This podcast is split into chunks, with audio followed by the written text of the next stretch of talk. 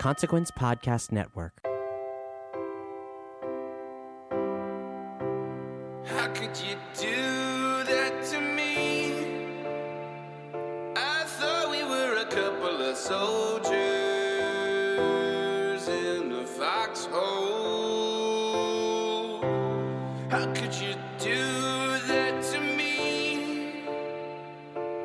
I loved you. Now You'll be dead by Christmas. You'll be dead by Christmas.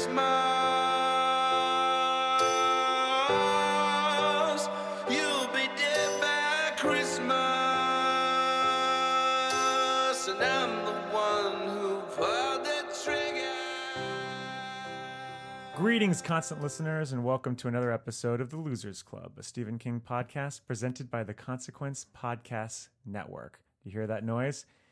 Well, I don't know what noise says a number, but the number of this episode is 100. That means we've done 100 episodes of this. We can be syndicated finally. We've uh, we're getting calls from Bravo, from True TV, and all the other lesser known networks that really want to syndicate four hour long episodes of Stephen King books from random different moments in life.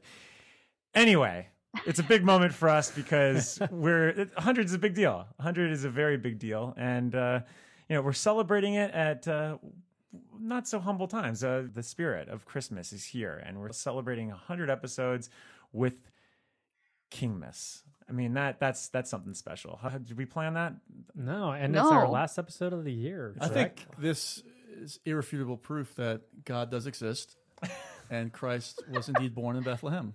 This is Justin's conversion episode, Wow, it also. happened. Just a lot of milestones. Dozens of years went by, but I'm finally here. Who is this actually?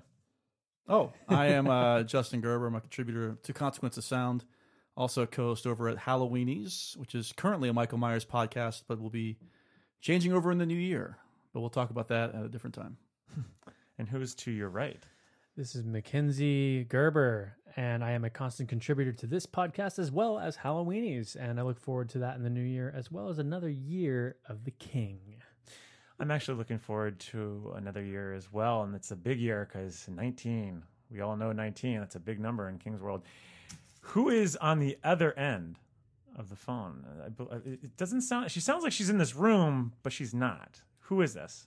It's Mel Castle, constant contributor to the podcast in Iowa City, the most exciting city in the Midwest. So much Whoa. going on, especially when all the undergrads have left town for winter break. Um, I'm just like buried under under mounds of things to do and places to go. Um, I'm being exceedingly facetious at the moment. It's it's got to be a lot of fun though. I, I hear a lot of great things. Uh, wasn't like uh, didn't Kiss write a song about Iowa City? Did they? Uh, they've got a great state fair. from Was what it I've heard. shout? Yeah, it was shout. No, it was Iowa that's Iowa about- Rock City. I think it was. Mm-hmm. Uh, No, I think Um, it's I think it's called "Sowing the Seeds of Love," right? Oh yeah, Uh, that's my my uh, my favorite Tears for Fears song. Mhm. Um, no, no, wait, it's not. It's a it's a, Mm-hmm. No, a it's a cheap ki- it's a rip kid- off yeah, uh, it's but a the Kiss Beatles. song. But Great uh, song. yeah, I do love Kiss, and I but I don't like uh, Ace Frehley, who's a trumper. So I got some bad news for you about the other members of, of KISS. if, you wanna go- if you want to start there, we can go ahead and keep What, talking. what, what, are- what are some bad news? You think Gene Simmons was out there voting for Hillary Clinton in no, 2016? probably not. He's an ardent leftist, I'm sure. that Oh, all the other definitely. members of KISS are trying to convince He, Ace copy, to. he copyrighted the dollar sign, all right? Let's just, uh, anyway. he copyrighted the dollar. He sign. did. Did he really? Yes, he really did. Wow. Yeah. What If a you use cool- that, he's a it's- cool guy though. He's, he's awesome. I like Gene Simmons, or at least I did, because he's Jewish. And uh, I like how that's growing your up- criteria. Is he Jewish? Yeah, he is Jewish. I like him. Uh, sure. Well, no, I mean, It's as a probably kid, a- I thought that was pretty cool. Like him and Yeah. Paul Stanley, I believe, are uh, the two Jews in the band. But anyway, we're not here to talk about Kiss. We're here to talk about King. Starts with a K. And music, though. We could talk about music. We, we're going to be talking about um, one particular artist. And no, he's not a member of Kiss. He's a member of the most, or a former member of the most. You might know him as Charlie Hondrick, because that is his real name. And he actually wrote the theme song that you hear every episode, but not this one. Uh, he actually wrote this one too, but it's a different song than the one you're used to. You probably noticed it. It has a little Christmas ting to it. Well, he wrote that one as well, and we have him on the podcast to talk about that song. in addition to the friend song, which you hear on a weekly basis on the Losers Club, and which many of you have uh, reached out to us on social networks to figure out who sings this song, because he didn't put the lyrics um, to that song on. Did you uh, tell him in Google. this interview to just go ahead and just create some rando website with some lyrics on it? He needs to people do can that, 'cause- Just Google these lyrics and find the song. Because we're not always going to be there to send out I'll tell these. you what, uh, I'm, I'm- these I'm not lyrics. Uh, answering any more of his questions. Well, we are going to answer the questions because yeah, he's very kind in letting us use the music, and He is. uh, he's a, he's an old friend of mine. I've uh, known him since I was little, and we have a nice little touching interview at the end of this uh, episode to kind of close out this year. And this has been a very crazy year, and you're going to have some nice little stories in there, including one involving Cy King, and it's a hilarious anecdote that he shares with us. And one that I really want Stephen King to hear about. Hmm. So you gotta you gotta listen to the episode and you'll get to it. But for now, it's been a while, and that's not a reference to Stained. It's a reference to the fact that we haven't really been following these needful tweets lately. So I think we. But need I to- can still remember just the way they taste. Ooh. Ugh. That that, that was a reference to that Spain. that is a reference to Stain. Um, but here here's a nice reference to what we're going to be going into: Apollo 13, The Abyss, and Creepshow. Who's that? Wait, what are you talking about? Tom Hanks. No, not Tom Hanks. Ed Harris. Kick it off. Wow. He's not a human being. No! Don't you see what he's done? We kill them all. Let God sort them out.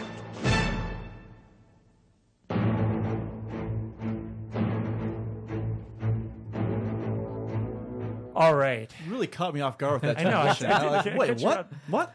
Like, Going a little fast here. He's I'm going not little a fast. human being. He's not a human being. Everyone do their best Ed Harris impersonation right now. Justin. he's not a human being. We are not losing those men. Don't just see what he's done. Don't give up, God damn it! Don't you give up, you s- bitch! Give up! give up. Wait, why'd you yell give up at the end? no, I- oh yeah, that's actually Wasn't that from the hours? that's actually from the firm. Um, Uh, No, was uh, anybody know any lines from Milk Money? oh, I love I love Milk Money. Uh, you you brought a prostitute to our bedroom? I don't that I don't think that's a line from. She's nothing but a whore. She's not that. Uh, what is Don Johnson's wife doing in my house? Um. Anyway, we're here with the the last edition of uh, Needful Tweets for 2018. Oh, it's so sad. Um, It's been a great year. it's been a great year. Uh, Great tweets, some great news. But on, you know, if if you listen to our uh, Kingsgiving episode, you might have s- heard that uh, the way we do needful tweets is a little different than how we used to do it. I'm drawing some of the ones that are really noteworthy and putting them into Lovingly different sections. curated. It- Lovingly, Lovingly. curated. I, I spent a good hour today curating this, by the way. So, um, the first one, I'll kick it off. It's a segment that I'd like to call "Like Father, Like Son." And on November 26th, King retweeted his son Joe Hill, who said, who wrote, who tweeted, "You want to know what will make you feel really good? Go hit Goodreads and give a book you love five stars. Doesn't have to be one of mine. Go celebrate a writer who took you someplace special and made you feel something real." Tweeting again, but it's for a good cause. So, uh, what, what about you, Justin? You're a big Goodreads. I love Goodreads. I, I catalog everything I read on there, dates and everything else. And uh, that's also where people can go find out what uh, books we'll be covering for 2019. I'll be updating that shortly. that is your favorite social network. But I do love Goodreads. You Uh, do I love Letterboxd, too, though. I follow it all the time. It's it's the book version of Letterboxd for me. Yeah, Yeah, I love it. Goodreads is really fun too because you can scan the barcode of your book. Because you know you, sometimes you'll look up a book and it, won't- they won't have the quite the right version, but you can scan your version, put and get it in there, Hmm. and then other people can you know find that version out there. so it's, it's kind of fun if you have maybe like a a a special edition or a, you know a rare book or something. Mel, have you ever used Goodreads? Yeah, I love it for when I'm in a bookstore or in the library and I'm like, oh, what was that book that I wanted to read? I, it Oh, used to totally. be lost, but now I open up Goodreads and I look at my wish list and I immediately spend too much money. And they also made Lost into a TV show, so you didn't have to worry about that. Anymore.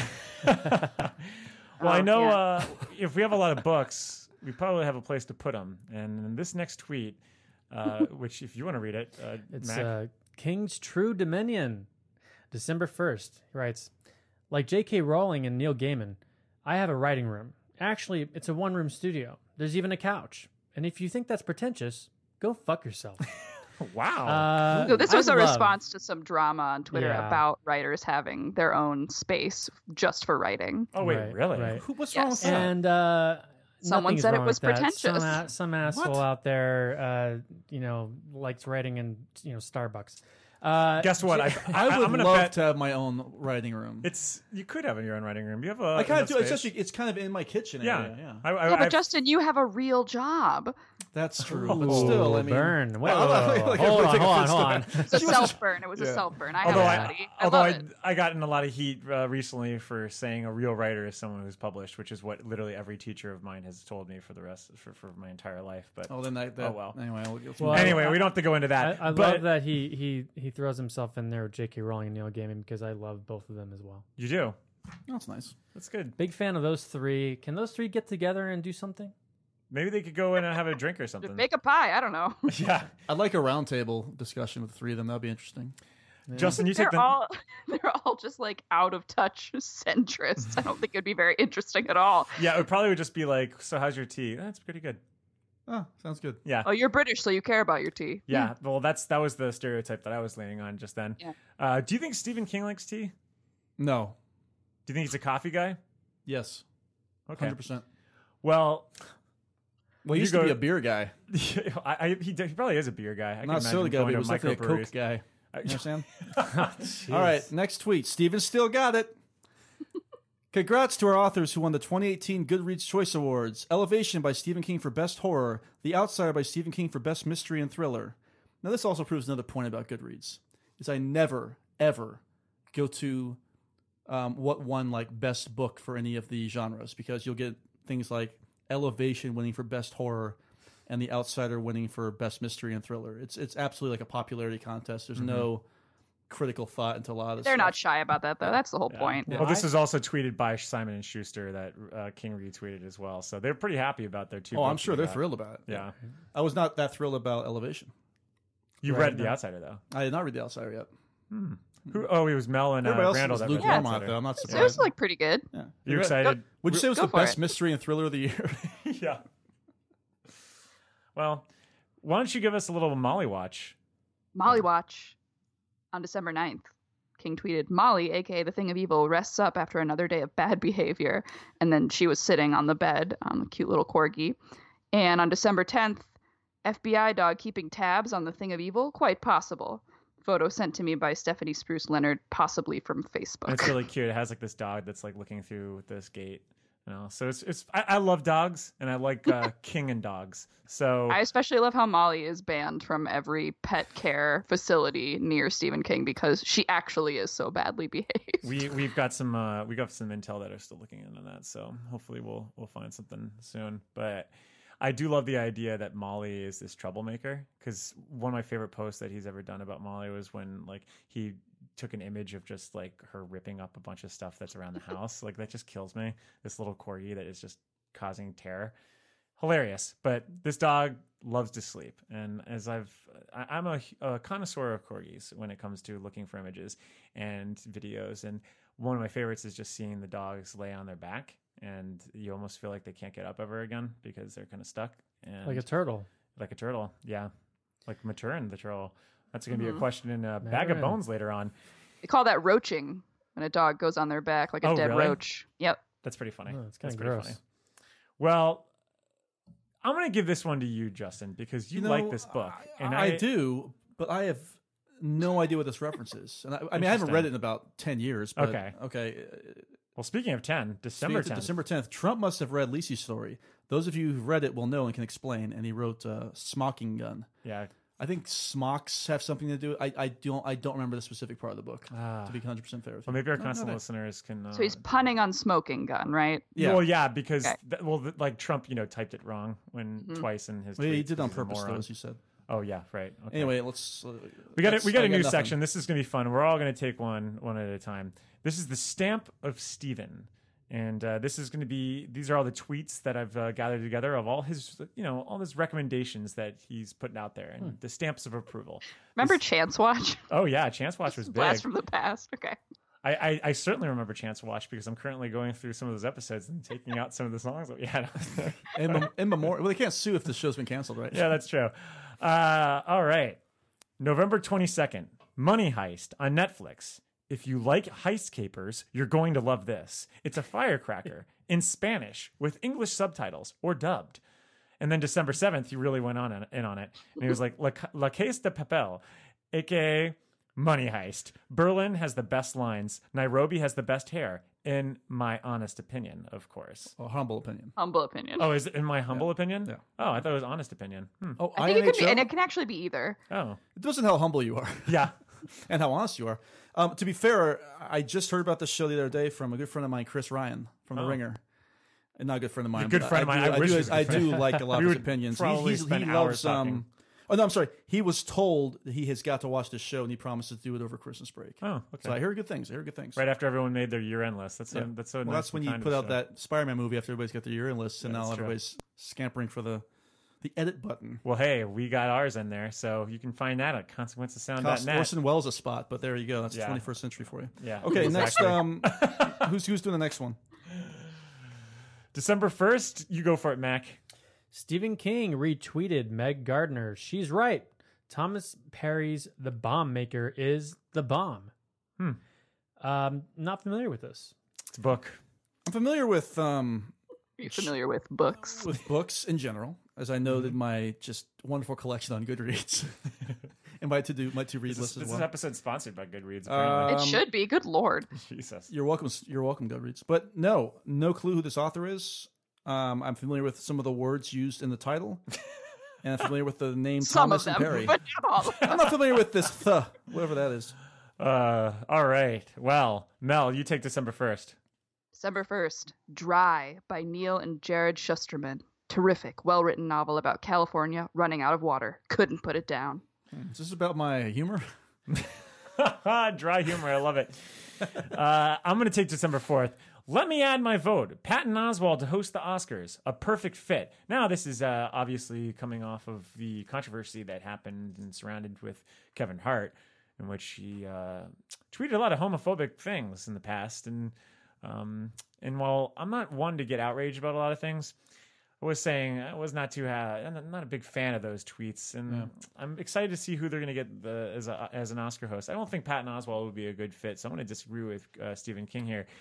I uh, personally would uh, put all my money on um, on uh, Chris Rock uh, hosting next year uh, because I feel like that's an easy call for them to to make, and he's done it previously, and he's been big. Although I'm hearing intel uh, from Variety that there might not be any host, and that they're actually going to do some sort of celebrity thing where they're going to roll out, you know, a, a bunch of people to come and do you know, different interludes and all. But Just do that. Okay. Yeah. you know, Okay. Th- That's what happens anyway. Like, Yeah. just, Yeah, I guess, why have do- why someone do they do even the have a monologue, host? but yeah. I mean, I would love to see Conan do it, but uh, I would love Conan. I think somebody put out their Key and Peel, which would be awesome. Too. I love Key and Just Peele, for- yeah. You Oh, get the that's re- a really good idea. You get the reunion, and you get really two two really just terrific. And he's not nominated for anything this Comedian. year. I although want he's would be producer. John for- Mulaney to do it. I just John love Mulaney Oh, him. would be good. See, I feel like the host would used to be more for the people actually attending this thing. You know what I mean? It used to be a little bit more prestigious. Yeah. And uh, you know they'd have like great comedians doing it. You know, like Billy Crystal or something. You know. Mm-hmm. When was the last time a love lady Billy Crystal. hosted you by laugh, herself? but Billy Crystal. No, I'm Oh, was saying an is- incredible. I, no, Oscars I host. know, and so now it's just like you know, I feel like they they, they cut this thing down. It, it's it's whoever the flavor of the month is. You know, like no one no one there is really Damn, cares. So okay. yeah, it is. It is though. They should bring so, Sam McFarlane back. Wait, no, he actually seriously. was what- not bad, but to, to When answer was- your question, it was, I, I, I think it was Ellen DeGeneres that was a few years ago. she But- did it a while ago. yeah. And then Anne Hathaway did it with uh, James Franco. Jimmy Yeah, that's Franco. not by herself, though. no. Jenny Slate should do it. I like her. Ooh, I like Jenny Slate a Oh, lot actually. Yeah, she's probably not problematic at all for to to do that. Uh, oh, because she cursed on SNL. No, I'm just saying, like, find someone that doesn't have a checkered past. Yeah, she Like, probably how jumped. hard a, is she, it to- she probably how hard dropped an is F it bomb to in check- 2009. Well, uh, that's, that's what I'm saying. It's like how hard is it to check someone's tweets or whatever? You know what I mean? Like, I know. I don't know like, why. like they why do didn't- they reach out to these people when they don't vet them properly and then they like it blows up and now if it was just to get you know oscar hype and you know people are talking about the oscars again well they did their job uh Well, why don't you take the Sorry. next one? Mac, why don't you go ahead and host the Oscars? Back is, December, back is hulking out. uh, December 12th november road by lou burney when people say they want to read a really good novel the kind you just can't put down this is the kind of book they mean exceptional Jesus, do you think it boosts your sales if you get a king I, tweet? I can't even imagine. I, I, it has to. It has to bump big time. You think King so? Bomb. We're gonna the we're gonna K-bump. get into some sales soon. Uh, I'll tell you that. Well, this one's here says, uh, sorry, let me jump in, Mike. December 13th. The Losers Club podcast by Consequence of Sound.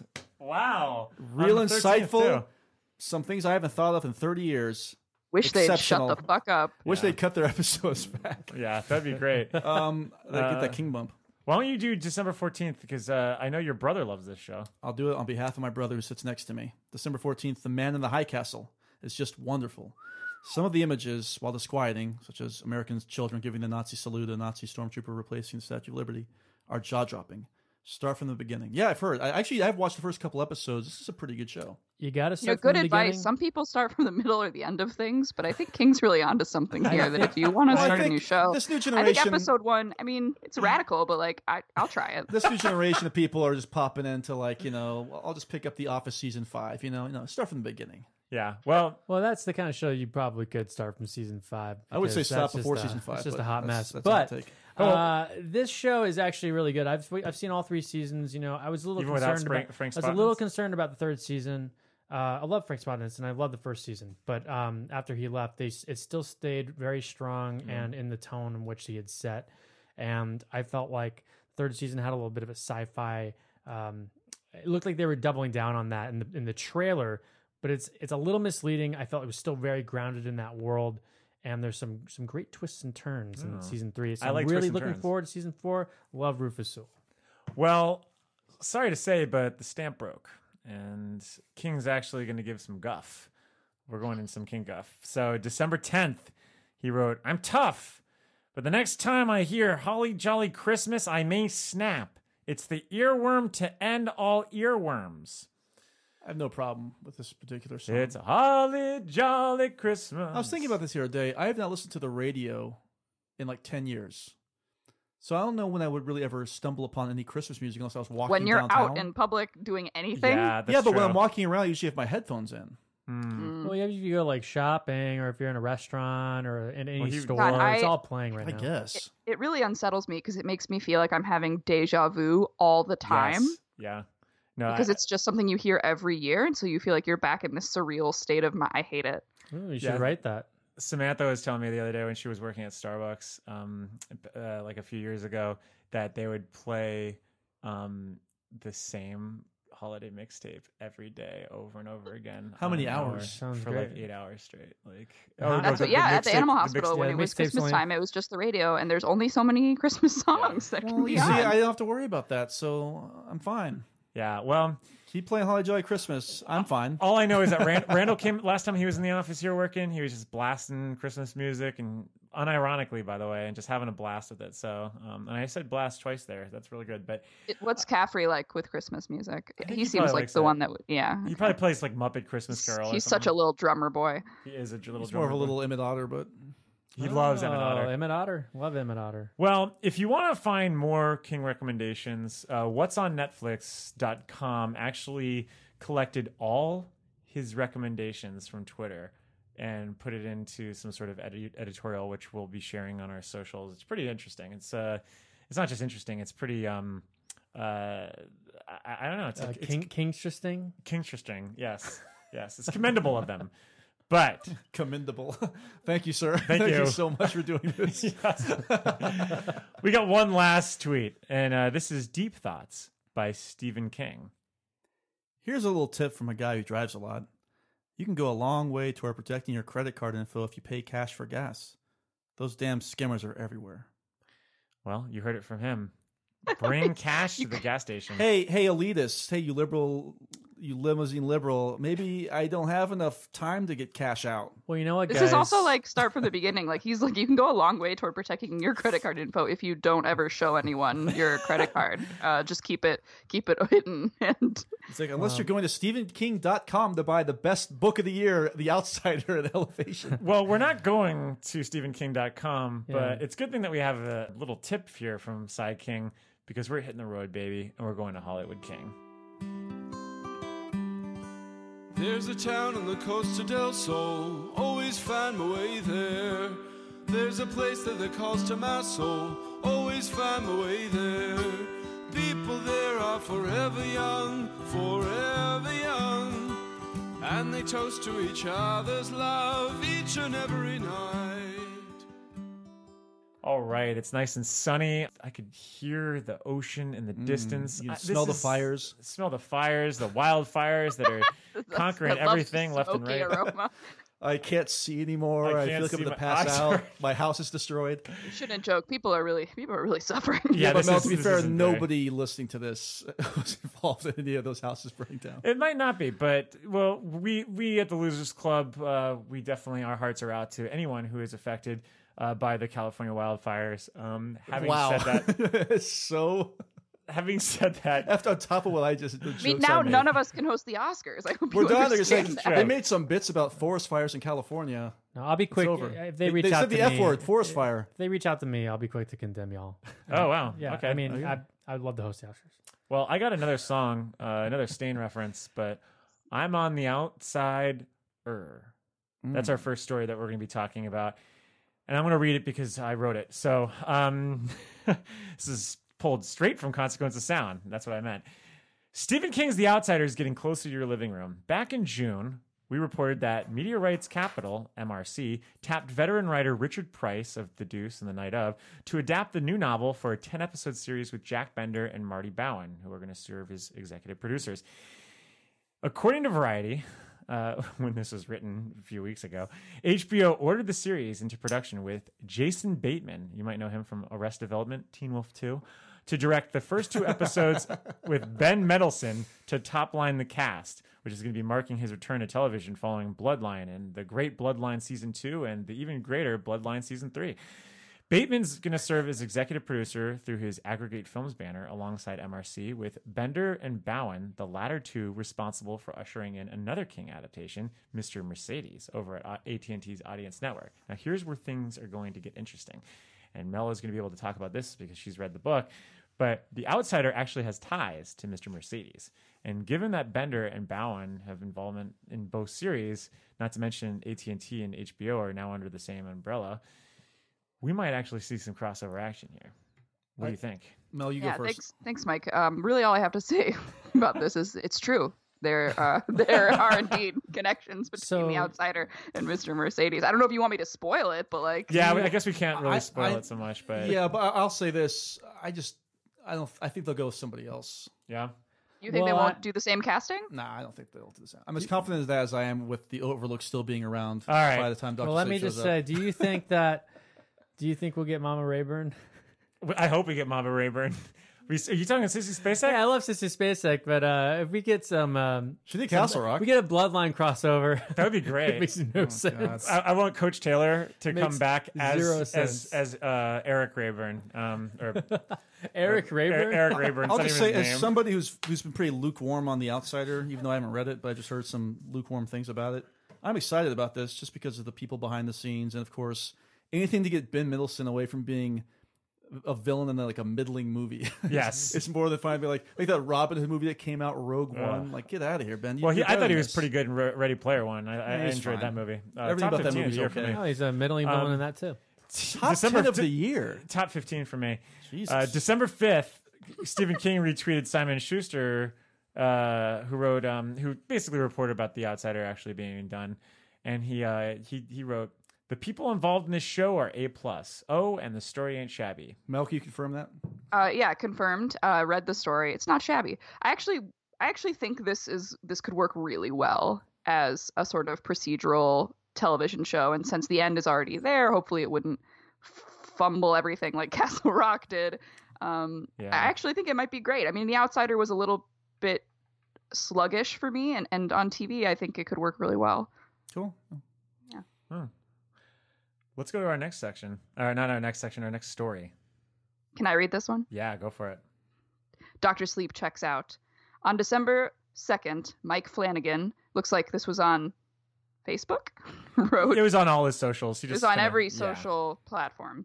So that's a wrap on Doctor Sleep. It's been a long, crazy, truly unique experience. I read the novel as soon as it came out back in 2013, fascinated and moved by the epic story of Dan Torrance and Abra Stone, but I never imagined for a moment that I'd be the person to bring it, that's the novel, to the big screen. It's been an honor to spend the last five months with this fantastic cast and crew and to be trusted with Stephen King's extraordinary story, one of the highlights of my career without a doubt. Shine on, everyone. Shine on. Oh, and then there's also a message that I uh, I saved on the other side that when he writes that.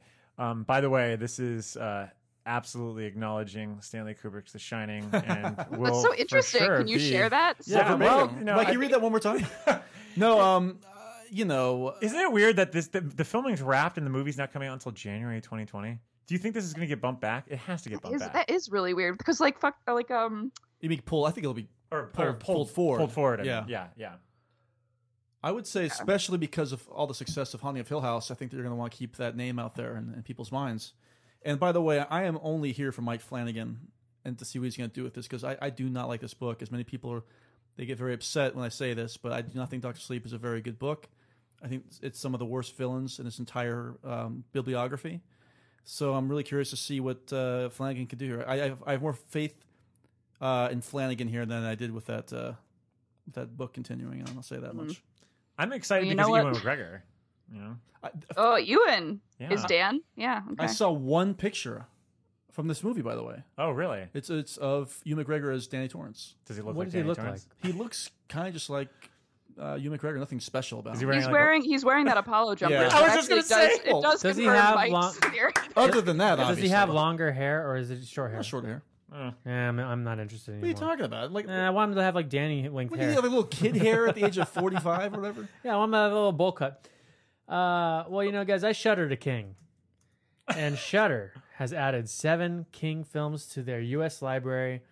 We've got Misery, Pet Cemetery, Silv Bull, Silver Ball. Cujo, Creep Show, Salem's Lot, The D Zone, Ooh. and uh, Oh, geez, that's the Mac, dead no, zone That's the for dead y'all. zone, everybody. and to their Canadian library, uh, Salem's Lot, Creep Show, Misery, The Shining, It, and Cat's Eye. Well, here's the thing. Wow. Cr- Uh, Salem's Lot is available um, on a, the U.S. Uh, Yeah. streaming show. I, I think it was already why'd you there drop bef- it off? pre- previously. I, I I just think it was it was already there, and both creep shows are there also uh, because I just recently watched those again. Uh, the funny funny story about Dead Zone is uh, I was kind of broke, and we really wanted to watch it, and I found a YouTube rip.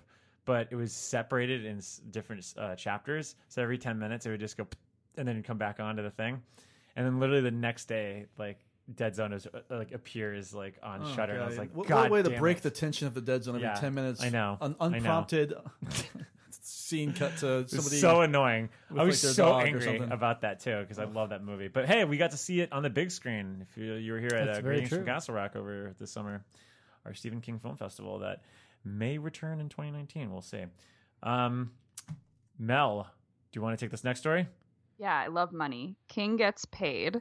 Forbes listed the top 10 highest paid authors of 2018, and the top one was our boy, James Patterson, who made $86 million. that You know, there's, a- there's a- wild to me. people people are flying around all the time. People are at those airports. and they always see those bu- patterson's always in the front Justin's take. People are at those airports. But it I thought is you were saying true, that though. Around and Patterson's at these airports handing his books out. He probably too. is. He's like, here, take a copy of mine. No, I I'll- don't think he's handing anything. I was getting eighty-six million dollars. yeah, well, eighty-six million dollars in one year.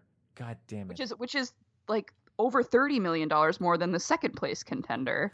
This is why I never put credence into this when people try to talk about how how great something is because it made money. Like, look at this. Uh, you kidding me? J- James Patterson, like t- almost. My God, he made more than J.K. Rowling and Stephen King combined. All right. Yeah, so J.K. Rowling's in second place with 54 million, and then finally Stephen King in third place with 27 million. So quite the gap between first, second, and third. yeah.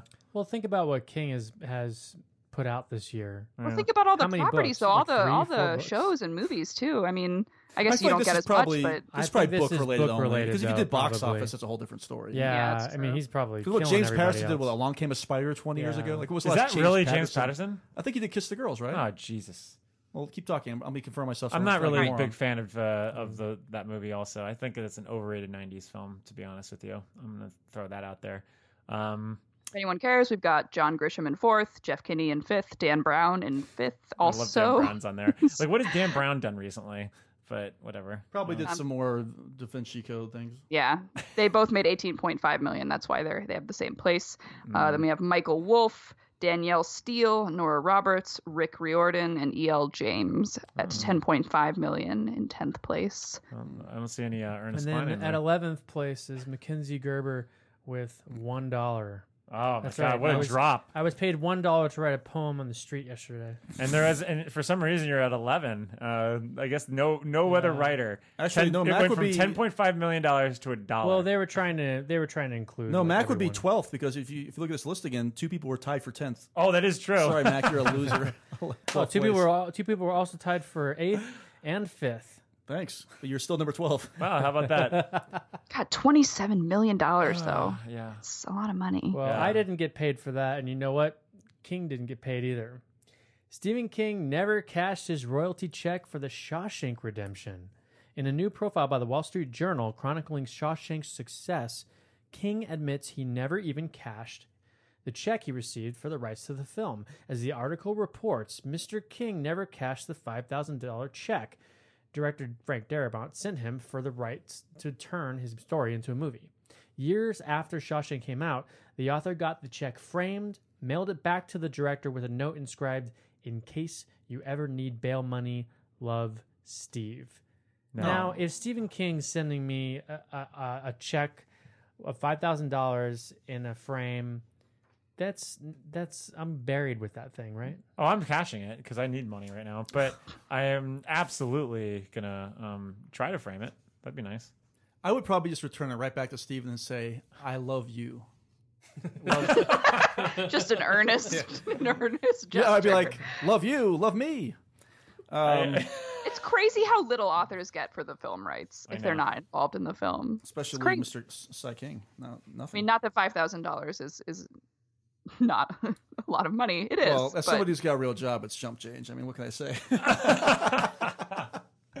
All right, next Uh, story. okay. Next story. Mr. Mercedes revs up for season three, and there's a Instagram share of Mr. Mercedes, and guess what? It's a picture of End of watch. So it looks like we really are going to be doing end of watch for season three. You've read it. Unfortunately, nobody here on this episode watched the second season, No.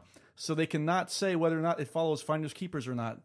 Um, Randall has indeed watched the show. I told I was him gonna say, if no one watched it, we really dropped the ball. Either Well, we rubbed it he off- somehow. I think somebody w- found a link for him. I'm not They kidding. did, and It's he- impossible to find this network. He watched the first episode of season two. Allison's seen a few episodes of season two.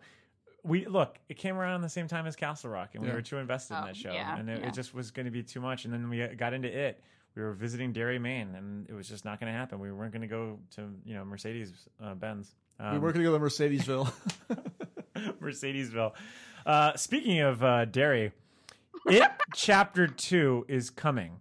Now, if you follow Stephen King, that was what he mysteriously tweeted earlier this month, which uh, prompted this voice uh, and this writer to pre draft a trailer that still hasn't dropped.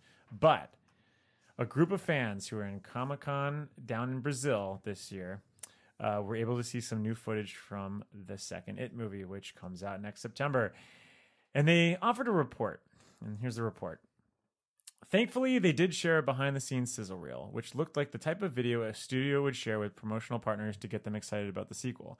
In the video, we saw director Andy Muschietti talk about what he hopes to accomplish with the anticipated sequel, saying it will be serious, more intense, and have scarier moments. The video also showed some pre production artwork, including the different departments working on the film. Another part of the video showed new cast members Jessica Chastain, James McAvoy, Bill Hader, and others talking about what the film is about. There wasn't much footage from the film, but we did see a shot of the cast together walking across a bridge. Oh my favorite, I know, right? Uh, my favorite part, however, was some video from the very first table read. While we didn't get to see the cast reading any lines, the video showed this massive table read with every cast member listed uh, getting ready to read. Nothing happened. in this if you video. if you're a table lover, it's really just a wet dream. It's like the table is massive. oh my god, I'm Reminds me of some of the footage for Force Awakens when they just showed them sitting around the, the Yeah. table getting ready to read the script. that was exciting though. That black and white photo was pretty great. Well, that was a different situation. But, I mean, you Mac, but it's been a year and a half know, I know. Rather than what thirty years? since it came out. Yeah, I mean, I I'm glad that we haven't seen anything. I there there were some fan trailers that people were making that are awesome. That were the ones that we were di- discussing of just seeing like the cell phone ringing and it says like you know um, from Dairy or you know Dairy Public Library maybe underneath. Like that was a really cool one that someone made. Oh, that's great. Um, and so I, I like I, I would be down if they just kept keeping tra- teasers of that. because Oh, here's- that's not going to happen. I know it's not, but We're the going to get a thing- full length trailer right out the gate, we might get it and for then we're this- going I to would and think then we're we- going to see that. ad Justin will not nauseam watch it. until this movie comes out. Yeah, you know what? I made a huge mistake last time. I really do think it it diminished my opinion of the movie because I feel like not, You read not the just script. trailers, but then they also showed all the all those scenes were out there that we had to cover, and in Mhm. addition to just the trailer. I had a copy of a script that was pretty much intact when I saw the movie, E- except of course some of the parts they removed I liked a lot, so that also hurt it. You know what I mean? So yeah. I'm really gonna try. I'm, I'm, I'm making this announcement on the on the podcast because I don't care. I'm not gonna watch any trailers or commercials for this movie. I really do I'm want. sorry that we To, Uh, other people spoiled. can do it, but I feel like I, I can't do it anymore. Like I, I just it just really ruins the experience for me. If it's a movie I really want to see, I do not watch the trailers, and I'm gonna do it for this one. All right. I no, I admire your commitment to that. Um, I'm sorry that you know that they read at a massive table. I know that that's Well, that Mel, stop. I I, I mean, I didn't hear that part. it was really big. it was a Mel- big table, Justin. Mel, don't talk about the bridge again because I feel like that's gonna really take me out of this whole. oh discussion. yeah, they're on that bridge. Oh, that's God. pivotal. Are they all I remember- together? I remember that Ugh. scene in the book too. Not really. Okay. Well, not everything. Well, happens well, in come the on, book. come on. Let's but be but, fair. but you're going to show one clip at a at a, I at a movie. agree. You're going to show something that didn't happen. I, I think it's Thank weird you. because this wrapped not too long ago, and you know they have footage. Y- You know, why don't you show something? Like I, I they, they- and I know that in like a Well, when previous does this Comic Con they come out? had it comes out next September. It's Paramount, That right? is so far away. New line. They better not show anything for this until June. I'm gonna Oh, it's bet not- I, I wonder if they're if they are really going to be pushing Pet Cemetery now. They don't want to jump the gun on they that, could. on the advertising. Well, I hope. I Did hope you see that's the that case. trailer, Justin? I did see that trailer. I'm not going to watch anything else again. I- I'm done. Hey, doesn't it look like the book Pet Cemetery? Do you think it does? Mac hasn't even read the I book. think- You didn't read it yet, so you don't know. Hey, I read uh, about a quarter of it. I think it looks a lot like the movie, the original first movie. So I don't know what they're doing. I don't know if it looks that much like the original. I think it looks pretty different. Can't I wait. like it, looks, Jason uh, it, Clarke, it, it though. does look darker, I will say. I do love Jason Clark. Jason Clark, first man actor. Jason Clark, he's great in it. He is Um, good in that. let's uh let's let's leave the the Hollywood confines. It's getting a little hot. I wonder if that's because of all those fires. Oh, it could be because of all those fires. No, Jesus no, Christ. stop Come it. on. Oh my God, my my lungs. Um, Well, it's snowing here in Chicago. it is snowing here in Chicago, and that's why we're gonna go back. And it's also my favorite holiday. Halloween? No, Kingmas. and for Kingmas, we're opening up old Kingy Claus's bag of bones. Santa's sack of bones. yeah.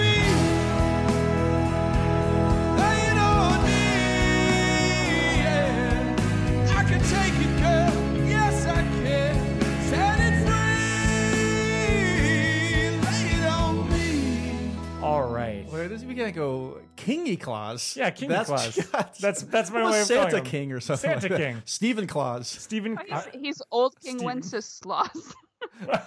Oh my God. Well, either way, you know, Bag of Bones is our old mailbag. It's basically where we're going to answer your questions that you gave us on social media. You know, social media, Facebook, Twitter, Instagram. Heard of those? Goodreads. Goodreads? Facebook, by the way, having a good month. Have you heard of Goodreads? Have you heard of Goodreads? I should have just have the questions on Goodreads from now on. What's your favorite part about Goodreads? um, like I said, seeing what everybody's reading and getting some good ideas. Where were you first introduced to Yeah. Goodreads? Where were you? Hi, I'm Justin Gerber. Goodreads has been a part of my life for three years now. All right. Well, we're gonna go through these questions, and uh, we're gonna we're gonna have some um, peppermint candy canes, and we're gonna have some uh, some nice uh, s'mores. That's not really a uh, Christmas. I don't have shit. you don't have any. You don't have any Christmas treats. Oh my god. Mel, we're doing great Um, Foley work over here. I have Yeah. the great Figure something joy out. of friendship, but you guys have like actual food. Oh, you get Jesus, we okay. get friendship the other 364 days of the year. We're talking about Kingmas, where there's no friends allowed and only peppermint and s'mores. peppermint and s'mores. For Only some reason, peppermint and s'mores. s'mores. P and These are S. great questions. These are I'm Yes. excited for these. Yeah, These I are 100, like this. 100th anniversary episode questions. They're good. I, The I- 100th ep- anniversary of the Anniversary? first episode. All right. It is. That's technically correct. you're right. You're That right. is- I, no, I was saying you're right. I'm gonna So- send you the actual dimensions of that table. I think you're, Mel, you're gonna start sending me clips of the of the losers on the bridge for chapter two. Harassment. all right, Mel, kick this off. All right. Um, constant listener Tim Bargalish asked if you got the call and had to remodel Mount Rushmore and replace all the president's heads with Stephen King characters, who would you choose? Great question, Great, Tim. great question. Um, I'm gonna go with Carrie, Jack Torrance, Church Creed, and Pennywise. Ooh. Church Creed and Pennywise. That's that's good. That, that's um, I think that you, you named three of 'em- or two of mine.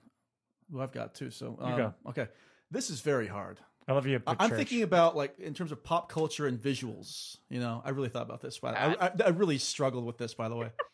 so I've got yeah, uh, Jack Torrance, Jack Nicholson's Jack Torrance. Yes. Sorry, Stephen Weber. Mhm. Pennywise, Tim Curry. Sorry, um, Scar Skarsgård. Cooge. I got Cujo on there. Ah. The bloody, the bloody go. And I've got um, Kurt Barlow from the Salem's Lot miniseries Hmm. on there as well. I had Carrie because she's like George Washington. You know, she's the first. Well, I know, but that's what I'm saying. It was very hard for me. I'm saying in terms of like the visual, like you could you, you know that that's the guy Yeah. from Salem's Lot. You know that's Cooge. You know that's Jack Nicholson. You know that's Tim Curry. Like that's just like the I- you iconic. You don't think ones. Sissy SpaceX Carrie is? Well, that's what I said. That was very tough. It was. there- oh, there it's was so a lot. hard. Poor Justin. It- but Cujo and Like, you Church, put a put a peppermint in your mouth. cat versus dogs. No friends allowed Oh, on this episode. I told you, Mel- Mel. Mel's Mel's going listening for the a Well, lot. throat. I, I, I- why don't you go next? Uh, well, mine would ha- be the uh, various Martians from Mars attacks because uh, the Tommy Knox would take over. Oh God! First of all, that's an incredible twenty-one-year-old joke, right? Mars Attacks was ninety-seven It was 96. or I believe. Oh, ninety-six. Uh, love those God, books. I, I wonder how many listeners were alive You when know- that movie came out. uh, no, I would. For me, it would be Cooge, the Coogemeister General, uh, a, a Tommy Knocker, uh, a cell phone, and It's the giant self. giant cell phone. Uh, and then um, and uh, let's let's throw a, a little um uh, the title card to Dead Zone. So it's just like a see-through card. You see Mac, through it. how long did you take? How would you say your efforts answering this question? I'll go as far compared as to Britney's? say, Mel. I'll go as far as to say Dude, we this, just is our, heard. this is our hundredth episode, y'all. It's time to have some fun on this podcast. All right. Well, I got fu- I got some fun. My four are going to be Big Jim Rennie, Greg Stilson, Randall Flagg, Jesus. and John F. Kennedy to show the the sins of That's this actually country. great because they're all they're all political figures and they are like you know world leaders, so it They're all- fits and they're the all- theme of Mount Rushmore. Randall And They're all Flagg. monsters in various forms too. Uh, I guess Randall Flagg is does become kind of a world leader at one He point. does. Yeah.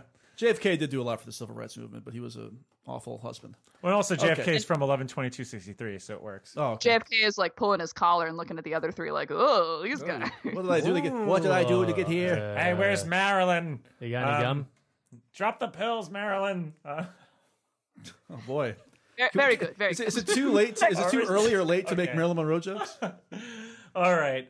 Um, you did.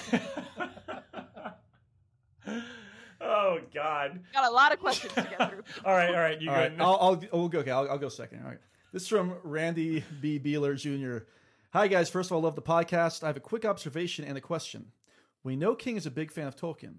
Do you think the similar names in the stand, Drogon, Dorgan, Horgan, might be a deliberate nod to the dwarf names in The Hobbit? I think he does it again in another book, maybe Firestarter. Second, I am sure some of you have listened to some of King's books in audiobook form. Do you have a favorite reader? For me, it's Frank Muller, in particular his readings of the first four Dark Tower books and The Talisman.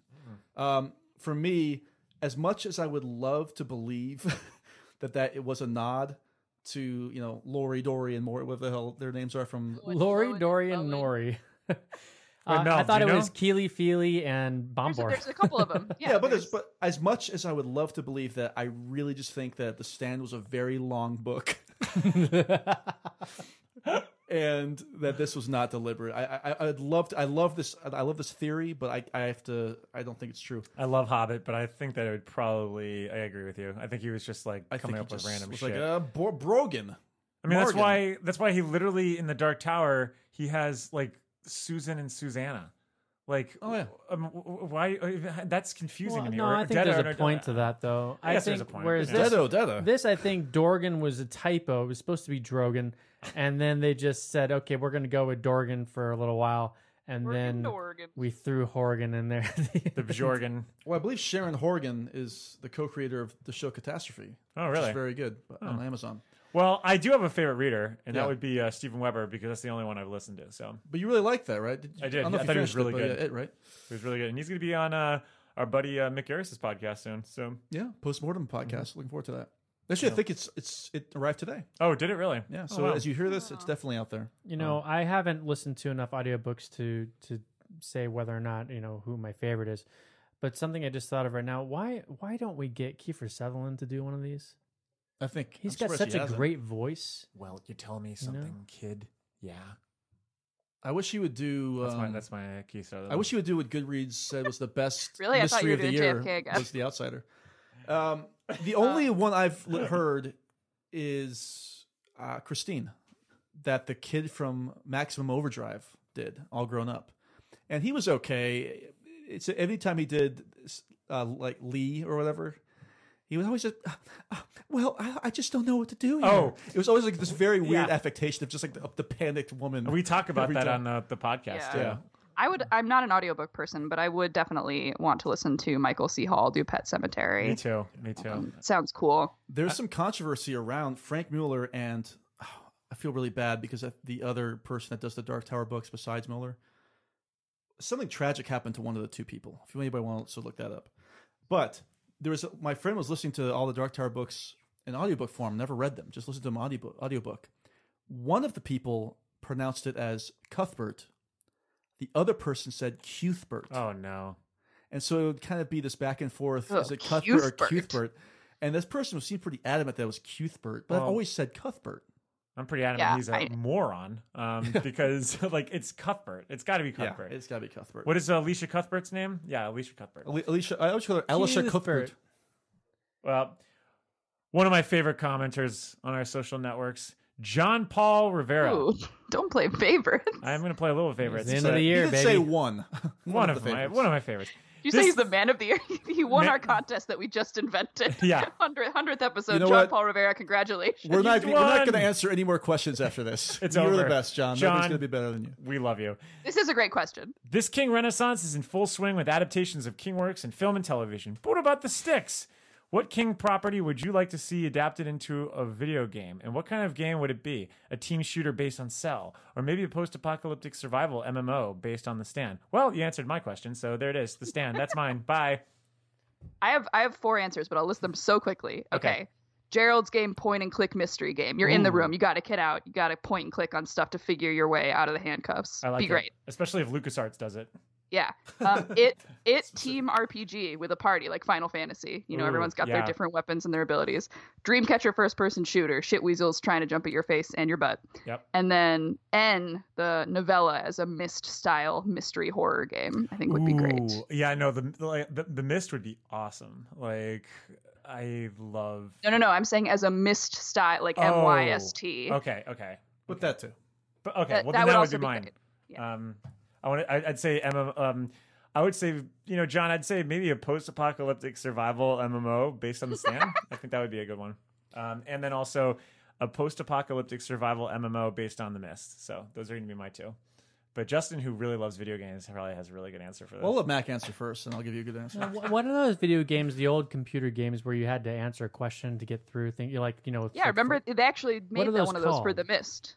yeah, what are oh those called? yeah. Do you know? Um, It's like text based. Regardless, you know, I used to play. Waste of I used to time. play an old. I think it was on our like Tandy computer. Yeah, Spider Man. we used to play Spider Man, and it would be like, you know, what do you like? Sandman would show up, and it would, you'd be like, throw water on Sandman, and then it would be like, I don't understand what you mean to do. um, and that would go on for about ten hours, and then the computer would what shut is down. water? I think that that would, it would be great if we it would if they based one not on King not not on a King novel, but on our creation King Street.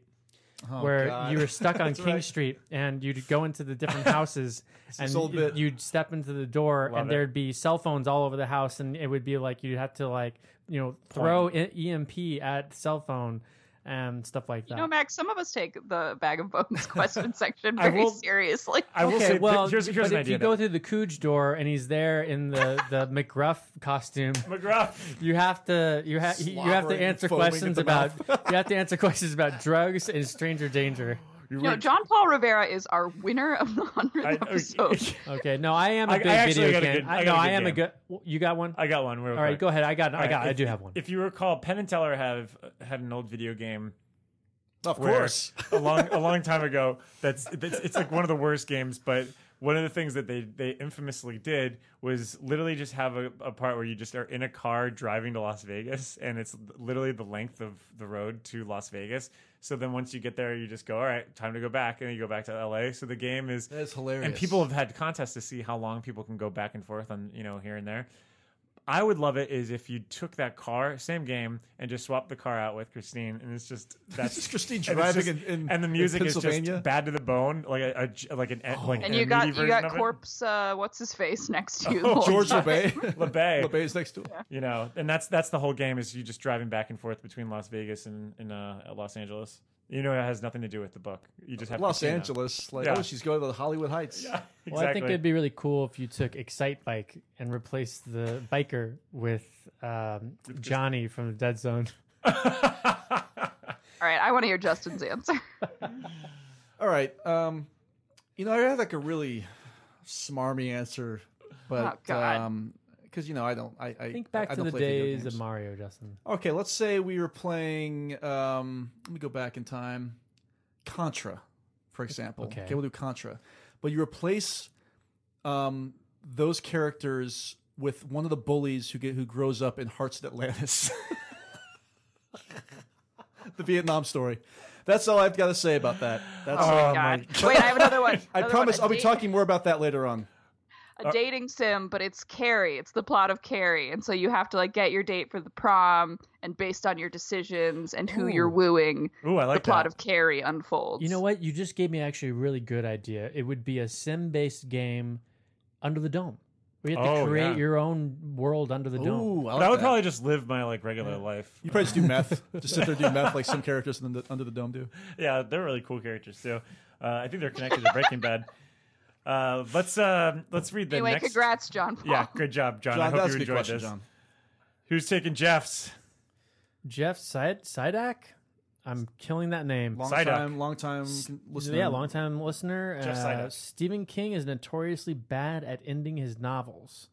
Which bad ending most diminished your overall impression of the story, and how would you edit the ending to improve it? I, it's This is That books, is Mike, tough. not movies. Yeah. this Yeah. is tough. I think even though we could theoretically talk about books that we've already read and, and covered on this podcast, I, I think that there are still quite a few about people out there who have not, believe it or not, listened to every episode. Yeah. And they're still going back. So I, I'm going to remain spoiler free, but I'm also going to say a book that we have not covered yet, and that's Needful Things. Mm-hmm. And uh, well, when we get there. I'll be happy to talk all about it, but Yeah, I, I thanks wish for remaining spoiler free. I haven't read it. Yeah. yeah, I, I, uh, God, that's such a good book, but the climax for me um, Doesn't work. Leaves me wanting. Is it very similar to the climax in the movie? No, Oh, okay. not at all. Okay. I would say for me, um, I have not read the book, but I've seen the movie, and I know that the movie is uh, pretty Oh, much a direct Mike. adaptation of it. And Mel was referencing this Oh, earlier yeah, for me. yeah, yeah. It's Gerald's game. Okay. Because The book I, is so yes. different. It's But if if it if it is the fa- if it is in fact what they do at the end with everything, I just what I don't you remember- need know that. that reading a book is very different from the experience of watching a movie. It is. It's true. That is true. That is true.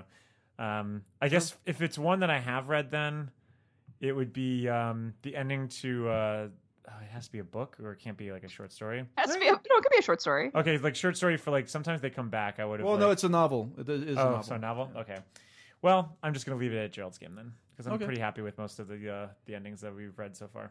Mac, anything for you that we've read that in your life? Dark Tower too. well, uh, I said, I mean, Dark Tower as well, not Dark Tower two. oh, like drawing on the three. I really hate that book. yeah. Right. I- I'm I'm like racking my brain right now. I can't think of Hmm. I can't think of a book that I loved and then the ending s- just sucked. I mean, the only one that I feel like we've uh, we really mentioned in terms of part of the ending would be the stand, Yeah, I would was be gonna the say Las too, Vegas yeah, yeah. sequence at the end with the hand of God. Um, But that's more of a book three problem than like an ending, like because it rushes everything. right. Like, So if I Th- That's very true. I mean, I- and and I love that book, so I can't really say I would change that. There isn't anything that stands out to me, um, except for uh, there were two books I was just disappointed in. Period, but it had nothing to do with the ending. Yeah, that doesn't. And it doesn't count, and that would be Road Work and uh, Song of Susanna. No, No, Oh, hold on. no one has mentioned my answer, which is Firestarter, which was kind of not great to begin with, but the ending is Ah. so bad. Yeah, I was, I was, especially this. I- I read it for the first time a few years ago, before this very podcast, well before it actually, and I was never very hot on Firestarter to begin with. So you know, it just was what it was. Well, I do feel like they ha- it has such great potential. If you go back and listen to our episode on Firestarter, the first episode I was actually on. Oh, the podcast. This is true. Yeah, Oh, I'm little waxing Mel grew up. nostalgic. there is there's a portion of the ending that that see, it sounds like it's going to have such great potential. She kind of comes into her own and is like almost godlike, and then the actual epilogue is like ridiculous. it's very weird. Take me to Jan Winter and Rolling Stone. That is really dumb. It's like almost famous. yeah, it really is. Uh, It's bad. Um, okay. Michael Feeney asks If you were banned from discussing King, which author is next in line whom the entire group would choose to discuss in podcast form? I can answer this real quick. When the I inevitable can you? You lawsuit. can answer this? happens. Yes, I can answer I'm this interested easily. in this. What, who do you have? I know that I know at least two to three members that would absolutely hop on this one if we did Brett Easton Ellis. You see, that's the thing. I, I think that's what's, what's unique about that's the thing. I think what's unique about this podcast is this is the true thing that that binds all of us together is King. Yeah. Because I couldn't think of because I've got something in common when it comes to certain authors with you, Mike, Mm-hmm. with Mac, with Mel, Dan, and Randall, and H. I mean, that I don't have in common with maybe three or four other people in, in the group. Yeah. So I think that just this question actually answers uh, how close we are, just because of the topic of King. I, I don't know what else Yeah. we would all agree to do. Well, No, and that's it's a- because that's a he's fair so point. prolific. Like we had the shared experience of reading him at a certain time of our lives because those books are everywhere because he's this big. And so it would have to be someone like J.K. Rowling or James Patterson or someone about with Could to his you say age. imagine if that. we? Ugh. I will say so. If, if you got paid, I would absolutely do James Patterson. Like if we got paid like thousands of dollars an episode, Yeah. I would spend the rest Well, of my life reading James Patterson. I was books. saying it'd be hard to get us to agree, but you guys have literally already done an offshoot podcast called Halloweenies, so we'd probably do something movie based, like on Spielberg or Carpenter. Yeah, which we did. Oh yeah, if we Carpenter. want to open it up, that's a whole different story. Yeah, I mean, if we talk about TV shows or or movies, I didn't think about. I was just thinking about books. You know, Yeah. Yeah. Well, you know, I know we're, we're going to start our Animorphs podcast soon. I mean, there's Yes, over 50 of those Animorphs. books. That's going to be as long running as this one for sure. or well, Oh, I think yeah, we could or have done R.L. Stein. or anything where cars fuck for Mel. I Who's mean, fu- for example, Mel. I don't know if you heard, but Bumblebee apparently does make love to somebody in this film. I'm not I sure think if it's, it's off Haley his time or Steinfeld. what. Oh my, oh my god. Do we get full frontal Bumblebee? We get I'm- full frontal Bumblebee, but Haley Steinfeld is not Well, naked in Full this frontal movie at all. Bumblebee confirmed. Who is it? Who is it that pisses on Totoro in the first Transformers movie? Which which robot is that again? I Uh, I don't know, Starscream or some shit. Probably like Optimus Prime. Probably is. Anyway, that's our Transformers tangent for the episode. yep. I'd T-Town. love to Um, do a podcast on the Thomas Harris Hannibal novels. Yeah. That would be Actually, that would that would work for me because I've read all. But every it's one only of like his four books. books. Yeah, it's like four But books. they're they're loaded. They're Mm-hmm. loaded up. They're great books. Well, I never read the last one, but I know it hurts garbage. no, it's Ta- bad. It's ta- very bad. Taylor Jean, what is your favorite non-king, non-horror film? I've heard you guys drop references to flicks like Heat. Yes, you have. And I'd be interested to see where y'all stand on other genres. So Ooh, Oh, loaded this question. is Ugh. this is so funny because it's just like, okay, why don't you guys talk for a second about nothing what this podcast has anything to do about? No, because I always say in, in Facebook, I say, ask us anything Stephen King or non-King pop Yeah. culture. oh, I know. I'm just I'm just This was a really teasing. hard question for me because most of my favorite films are horror films. Yeah, yeah. Oh, what a burden. I got. I opened up I opened up my old OK Cupid profile to see what I had listed as my top five movies. Oh god, I Ooh, remember back what- in what like were they? 09 when I had an OKCupid profile. Like like my lists of favorites were like three paragraphs long. Like I would just put everything in there, and it was As if just they wouldn't ridiculous. be Sure, people today, are like, Michael "Oh, Yeah, Rothman. this is true. Getting Mine are headaches. down to like a paragraph. Thank God. Now hold on a second, Mel. What were the five? What were the top well, five? there, a lot of them are horror movies. Um, the top five. I saved this, by the way. I just have the text because I saved the first interactions between me and my longtime partner, which is kind of cute. but I saved my Aw. profile too. Um, it, they were The Shining, Great Rear movie. Window, Great movie. Cronenberg's The Fly, Very good. Reservoir Dogs, and movie. Jaws. Great Oh, movie. there- there's Jaws. Boom. Well, Well, is that's Jaws a another- horror? No, that is a That's- horror movie. That could be considered Reservoir a horror Dogs film. isn't a horror movie. No. So yeah, it would be Reservoir Dogs or West Side Story. Great movie. Um, that that was probably probably be those like any cerebral quote air quotes action film and or procedurals. Like I love those things. If you're going non horror, Hey, look, good movies. If not, even I'll, I'll even say great movies. Oh Those are yeah, some wouldn't awesome wouldn't you be movies. like, oh, this chick has some taste? Yeah, Like- I'd be like let's let's hang out. They definitely catch my eye. Um, who else go next? I'll go. Mine. I want to. I'll name Mike's. and I and I could actually do. I, Okay. I, I could see myself doing an actual pod. You gonna know? You gonna name it? Do you want me to do the music? Yeah, go for it. Bum, bum, bum, bum, bum, bum, bum, bum, bum, bum. Wait, really? Yes, indeed. Back to the Future, my favorite film of all time. Um, Still so haven't seen it. I'm I so know, sorry. and it's gonna be that we're gonna remedy that when you You know, come when in you're to- he- to- yeah, when to- you're in town yeah. now. We're watching. We're watching uh, back one, but Back um, one. as opposed to back two and three. But uh, I, I love Back to the Future, and I Baby would got back, absolu- you know? Baby got back. Um, and I would absolutely just go all in on a on a Back to the Future podcast. Although there's not much to, to really draw on other than the three movies and I guess the comics. Well, you could and do. stuff. You could launch it with the Zemeckis podcast about Welcome to Marwin, and then and start. you from could do a there. time God. travel, a time travel media podcast. That would actually be fun. Mm-hmm. That'd be actually You could do a lot with that. Actually, that would be Yeah. different horror comedy. Actually, that's not Yeah. a bad idea at all. clock stop. Uh, Mm-hmm. um, clock stoppers would be the podcast name. No, Clock stop. Well, my my number one movie favorite movie of all time for a long time was funny enough Heat, and I mean I would love to do a, a Heat episode, you know, for April Can Fools we or watch something. that too? Can we do But- Heat and Back to the Future when I'm there? Oh also yes! haven't Oh seen. yes! Well, no, Oh, we will back to absolutely back. do We Heat. could watch Heat and then lighten things up with Back to the Future. Samantha hasn't uh, seen Heat either. And like hon- Oh, honestly, man. I was just on a podcast for Heat. Um, yesterday. Well, i- if I didn't do Heat, two of my favorite film franchises that I would love to do, um, which we already have a podcast dedicated to, is Star Wars and uh, a- a- Indiana Jones. Yeah. Uh, Mike and I, have, and, and and Justin, of course, love Indiana Jones. Yeah, I mean, I grew. It's something I grew up with. I've loved Harrison Ford forever. He, I've seen most of his films, even the bad ones. It's just been like a, he's just a an icon for me. Someone I've Mac always goes followed. back between Empire, uh, M- Raiders, uh, and Mosquito and Random Coast Hearts. and ran, yeah, Mosquito Coast, Random Hearts, and um, and and, and Force Ten from Navarone, which is actually really good. Which uh, uh, you guys should check out if you haven't seen Force Ten from Navarone. It's a good war flick uh, with uh, our our other boy from uh, Jaws, Robert Shaw. Robert Shaw. Shaw. Yes. love Robert Shaw. He's great in it, and Ford's great. Um, you should check it out. I believe it's the director from, of Goldfinger, by the way. If you want to look that up while I tell you my answer. It's very possible. Uh, my answer this is a movie that came out when I was really, really, really starting to get into um, prestige film. We're talking about the movies that come out in the I know fall this. every year. And this, the one of the actors in this movie ha- had been had had really emerged in the mid '90s. He had just won uh, Academy Award. He was another pretty iconic uh, film with a pretty famous twist ending. And uh, my friends and I were just all about this guy's work for years and years and years, and the years to follow, as a matter of fact.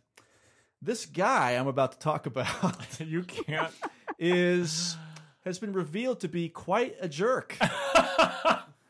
the movie, but the movie, I, you know, I still you look. I understand if you can't separate the art from the artist, that's fine. But I, I'm still able to enjoy this movie quite a lot. This movie actually launched quite a few careers. And it's American Beauty. No, I'm just joking. Um, It's American, yeah. No, it's um, it's a movie based on. The, it, it also was an incredible example of a book Justin, that adapted that I'm sorry that- of a movie that adapted a book that's it seemed impossible. The the movie is nothing is nothing like the book, but everything like the book. It, it it stays true to the spirit, in my opinion. And that book and movie is L.A. Confidential from 1997. Love it. Great, Great great, movie. movie. haven't Great seen movie. it. Wow. Triple feature. Oh, Great- Triple Feature. great movie. Yeah, Russell Um, Crowe's great. I in still that. think it's and for that you know, and all of these all of these things tie into where we were when we saw it and, and who we were with and at the time and you know I used to just bond with all my friends and, and family about this movie. A It's little great. Mm. side note. So when we first saw LA Confidential, or at least it was my first viewing, it might have been your second viewing, I went. I was in middle school at the time. Oh, I and probably I snuck you went. in. I went. We. s- I snuck. They snuck me, and I went with Justin and his friend Lenny. And I was standing around outside the theater, and Lenny came up to me, and he, and he pulled me aside and gave me a lot of shit because I had my middle school band jacket on. clearly dating me, clearly saying I'm not supposed to be in LA Confidential. and so I had to take this jacket off. And uh, I remember we sat like pretty much in the close to the front row for that. And I remember being really nervous until about 10 minutes in uh, when some things happened. And uh, I was really gripped by the film. Love that movie. Good movie. And I would be down for an LA uh, Confidential podcast, but um, Only if we could get to co-host with the comeback kid himself, Kevin Spacey. Kevin Spacey. Do you know anything about film? Uh, that was actually more of a um, Jack Nicholson? no. That wasn't. Job Kennedy. no, it's uh, John Kev- Fitzgerald James Kennedy? Bader. All right, All right. who wants to read Sam Powers? Me, Sam Powers. Do you guys have New Year's resolutions? Great question. Oh. Huh. My New Year's resolutions are all writing oriented. They might be kind of boring Mm-hmm. No, to go you ahead. folks, No. but start and make significant progress on my first novel. I finally had a bit of an idea for the magic system that I want to be in it. I'm very excited about it. Hmm. So most likely during the summer, I want to I want to actually try and plug away with at that. Um, submit widely and hopefully get an acceptance from a prestigious literary magazine. Something that would take Oh. in like a James Elroy LA Confidential. I'm trying to I'm trying to bridge the gap, trying to make the move from genre to literary mag. So Ooh. well, I know Um, some teachers that Mike dealt with in college that uh, would frown upon genre. It's true. it sucked, but to be fair, they're all dead now. they are right. because they were living in Um, California with the fires. No. God. Anyway, um, Ugh. we're gonna burn that one to the ground. No pun intended. Um, so And what other? I'm taking I'm taking intro to weightlifting next semester. Holy shit! I'm gonna get really strong. That's awesome. Mel, you were always strong to me. Yeah. Justin, I haven't seen LA Confidential. I will say I have to. I, I I have a similar New Year's resolution in the sense of um, I need to go work out again. Uh, I, I didn't. I didn't do one exercise uh, session the entire time this year. Um, Really? You didn't go at all? no, Wow. not, not once. Not a single exercise. Probably me neither. Yeah. No, I well, I mean, I, I, I was skateboarding and I was running occasionally, and Oh, that but counts. That's but like like running from like oh, I need to get to the train. Um, Justin, was that an exasperated sigh at the word skateboarding? Of course. I mean, but Mike, to be fair to Mike, every time he would get on the skateboard, I would immediately push him off. yeah, that's why I have skinny Or- knees. Real source of tension. Or in your hit him in the relationship. or hit him in the spine with a lead pipe. Get off this fucking skateboard. yeah. It was These such are a the- cool, these are a the cool sidewalks. bit that you guys did the lead pipe Oh, bit. boy. Oh, that's a good bet. Never forget It's a the lead great pipe bit. bit. What about you, Mac? Um, I you know I haven't really thought about it too much. I know I definitely want to do another hundred mile bike ride. Uh, I'm not sure where. Last year I toyed around with doing a main lighthouse tour and then also extending that and visiting um, a little town where Stephen King uh, resides. Castle, Castle Rock. Uh, so Castle Rock. Yeah, no, but uh, honestly, I would like to do that. If not that, something uh, something to that effect. Um, would love to raise a little bit of money. Uh, so I'm going to reach out to you fans right now. Uh, if you want to, I'll make a page, and if you want to donate, um, uh, I'll get some money. Uh, some Save money. Walter I'll White. get some money, and I'll take it, and I'll I'll put it towards a, a losers club jersey, and I'll ride in, in the name of Stephen King. We actually, I, this I- is a pitch. This is something that we were, had been discussing um, earlier this year. Um, Doing a Stephen King. Uh, no, doing like a 100 mile marathon. well, we wanted to go to Maine and do the bike ride, and that's, That's very something I true. definitely would do and want to do for I sure. want to go so to Maine. I and you know what? We should all uh, try to make this happen. I think that would be fun. let's Well, Make it it's a a lot of resolution. money. So if anybody out there wants to put us up and pay for the plane ticket, look. My I'm there. cousin lives out there, and uh, so does a couple of friends now. So Well, this is I gonna think be- you're Yeah, volunteering Steven- Or right we now. Steven- camp. I am. Steven- Let's just Let's camp. Let's just just camp. rough it. Let's Steve- do it. Camp. We, we Steve- can go find where they Steve- camped at Castle Rock with Christ. Gordy in the game. Stephen King himself is out there. We can reach out to King and see if he's got a got a couple of sleeping bags. That'd be King, fun. We're in And, Castle uh, Rock. Where are you? We can hang out with King and talk nothing nothing of King and just hang out as human Wait, beings. uh, hold on, hold on. I have, this, I have this great idea for Mac. I think Mac, you should just drive around for hundred miles looking for Castle Rock. yes. And you, So, it's like oh, Wally so World. You You, know get what, to like the I- end. what I'll do is instead of doing a hundred a hundred mile ride, I will spend. I'll do a hundred miles searching for Castle Rock, and I'll chronicle it, and I'll just go all over Maine Day on my eight, bike. still haven't found it. Still haven't found It'll it. be, it'll be like yeah, it'll be like cereal. It'll be like the next podcast Ooh. sensation. Yeah, I'll record it. I'll, ooh, He's this is- innocent. This is very interesting. do you- I might do So this. many people have heard of this town called Castle Rock. There's even a TV show about it, but I can't find it on any Bum, map with me. I, I hear there's a payphone in the Best Buy around there. If anyone's interested in going with me on this journey, uh, um, hit up our socials and we'll uh, we'll get we'll get make a it little happen. bike we'll get a little bike team together. well, speaking of bike teams, um, there's no transition. But for my resolutions, uh, I, I do plan to go back to exercising every day after work, which I was doing for a few months, and then I got Every sick. day? Yeah, after work, I No was rest days? no, no. Well, no, no. uh, Weekends after work, I would go work out for like half an hour every day, every work day. Um, we're- I'm enjoying this this month of just snacking out a lot because it's the holidays and there's just snacks everywhere you look. So I'm Very true. partaking in that. But I'm gonna go back to my patented no snacks until the weekend that I was very good about uh, the other 11 months of the year, and So just meals.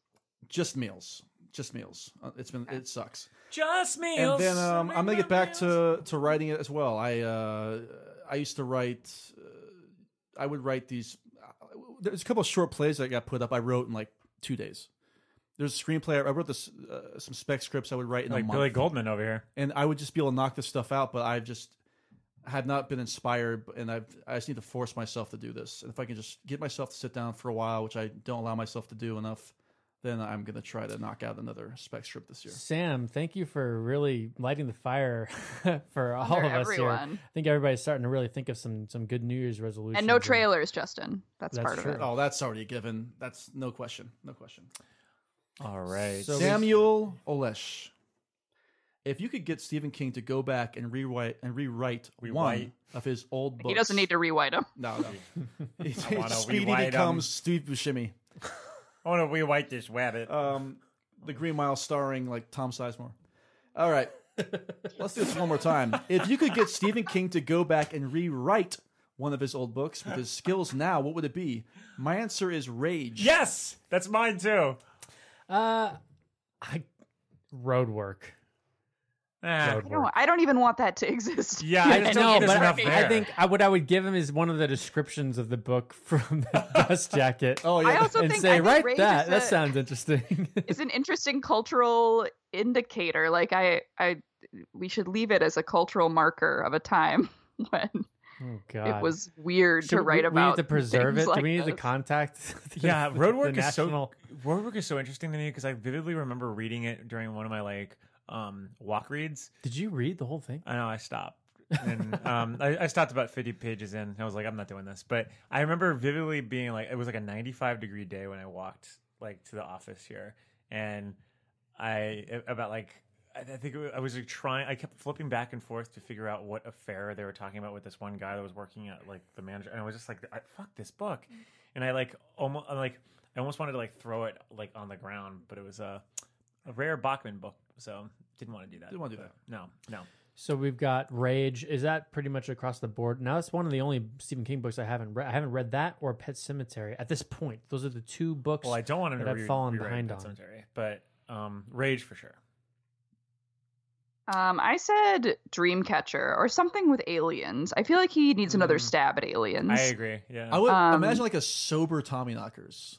Yeah, You know, there's another book that turns out that aliens are involved, but they're not the focal point. I think that one works well, but I want one where the aliens are the focal point. yeah. Hmm. Steven, are you out there? do it.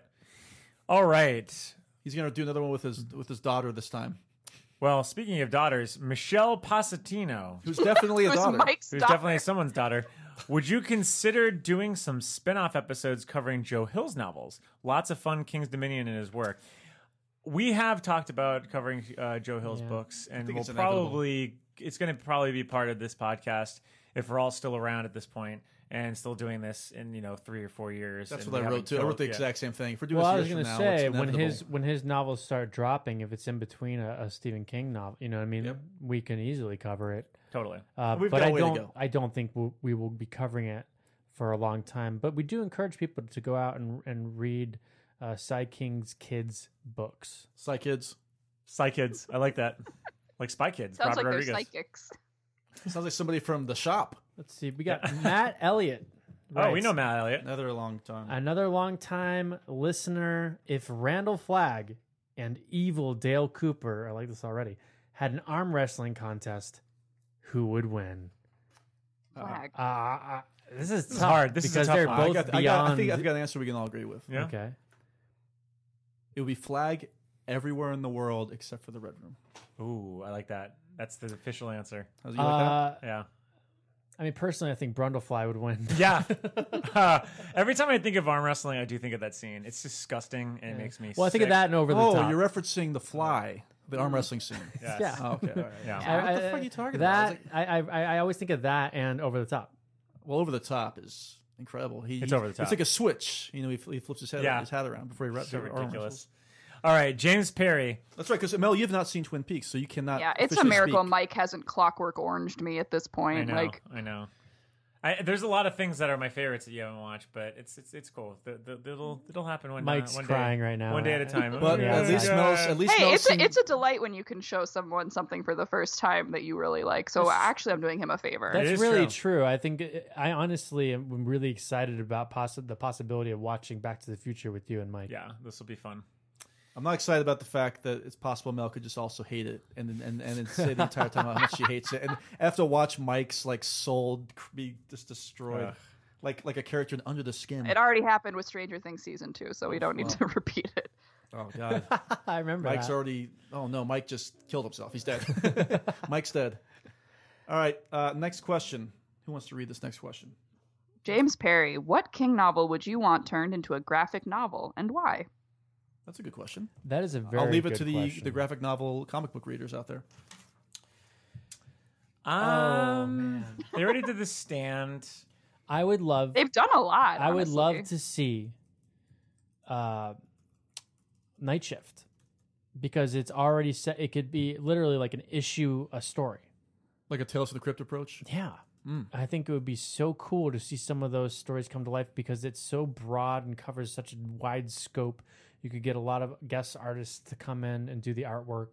And I, I would, I think that would be an excellent way to illustrate that. I think that's his easily his best short story uh, book out there, and I think that that w- it's such a great entry point for Stephen King. I was rec- I recommended this to someone recently that had that was interested in reading horror.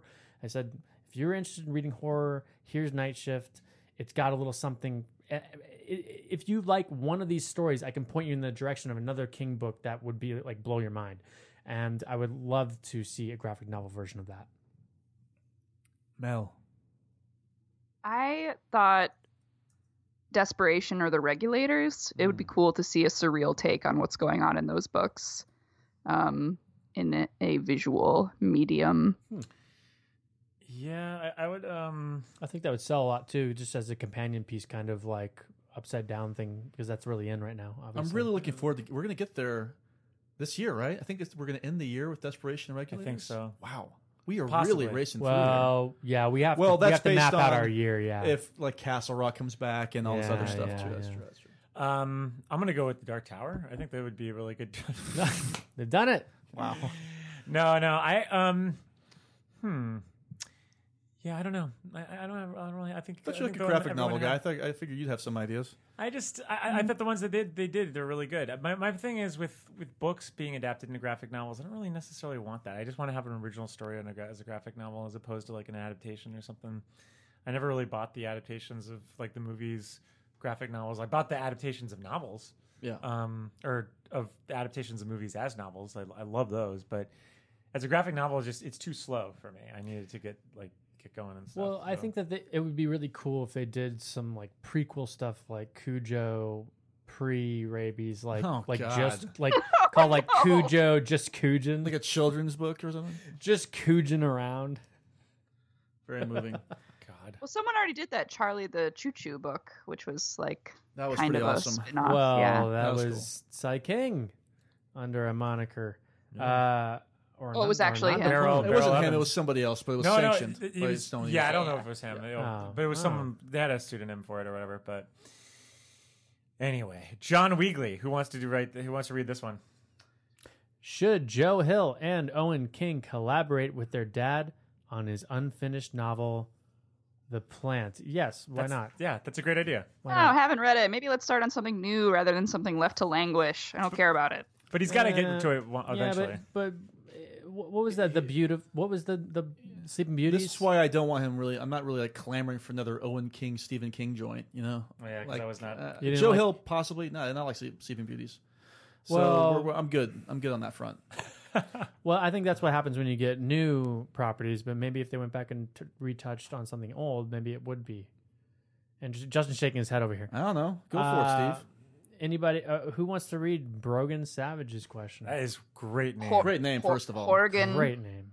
Brogan. I, oh, Horgan. Brogan, Horgan, This is one of Dorgan, the- and this is one of the Brogan. lobsters from the stand. This is- All right, I'll take this one. All right. Brogan Savage. Which crossover would you most like to see with the Stephen King universe? Example, Cooge or Cthulhu versus Cthulhu. Personally, I want to see some Stephen King, some real acknowledgement of Stephen King in a little show I like to call A Strange Things. I want to see. I want to see Steve. Those Put on- kids put would on get his goggles. steamrolled by Pennywise. Oh my You wanna God, those see, kids like- wouldn't last a day. You want to see like Johnny show up in, Yeah. the, in the Stranger Things and, Johnny ha- says- and have a, a mental off. He's like, hey, Mental off with, with, with he's like, hey, Eleven. hey, meet your new teacher. and Steve's like, who's this clown?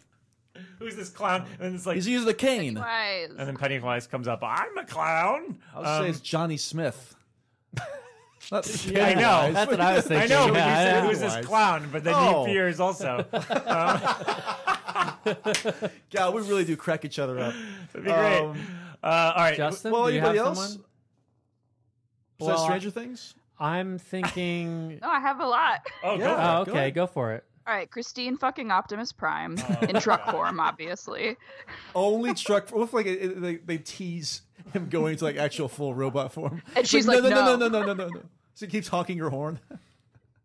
Um, it'd be cool if Carrie or Charlie joined the X Men, or Oh, yeah. um, if Scully and Mulder went to the Overlook. for it. Oh, yeah, that'd be awesome. Maybe they could have that in the season twelve of the X Files. I would personally, uh, I'm I- pregnant. personally, I'd love to see uh, the King of the Monsters, Godzilla versus the Cooge. Cujo.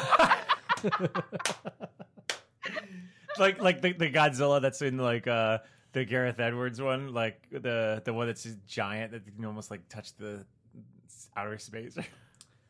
Oh my god. Um, we hey, you know what I mentioned it earlier? S- like somebody asked a question related to this earlier. I got I guess some king king humans and that old uh, Twin Peaks. oh yeah, that'd be cool. That'd be interesting. That Yeah. would be He's very already interesting. intentionally crossed over a little bit with Harry Potter, sort of. That's that's yeah, true. with as uh, well the as Dark Tower. Doctor Doom and uh, and Star Wars. And we'll Yeah, say with no more. lightsabers? And we'll say Yeah, and we'll, say we'll no leave it more. at that. But uh, yeah, that Romeo would be and really Juliet, but cool. there's Pet Cemetery. Oh, I like that. Again, and they, I- put- I- they put him in there. I would love to see. and, they, and they get this, they put him in And they there. put him in there. No, the, the movie just keeps repeating itself, so they keep killing themselves at the Yeah. pet cemetery. I love it. All right, Tracy Tordoff.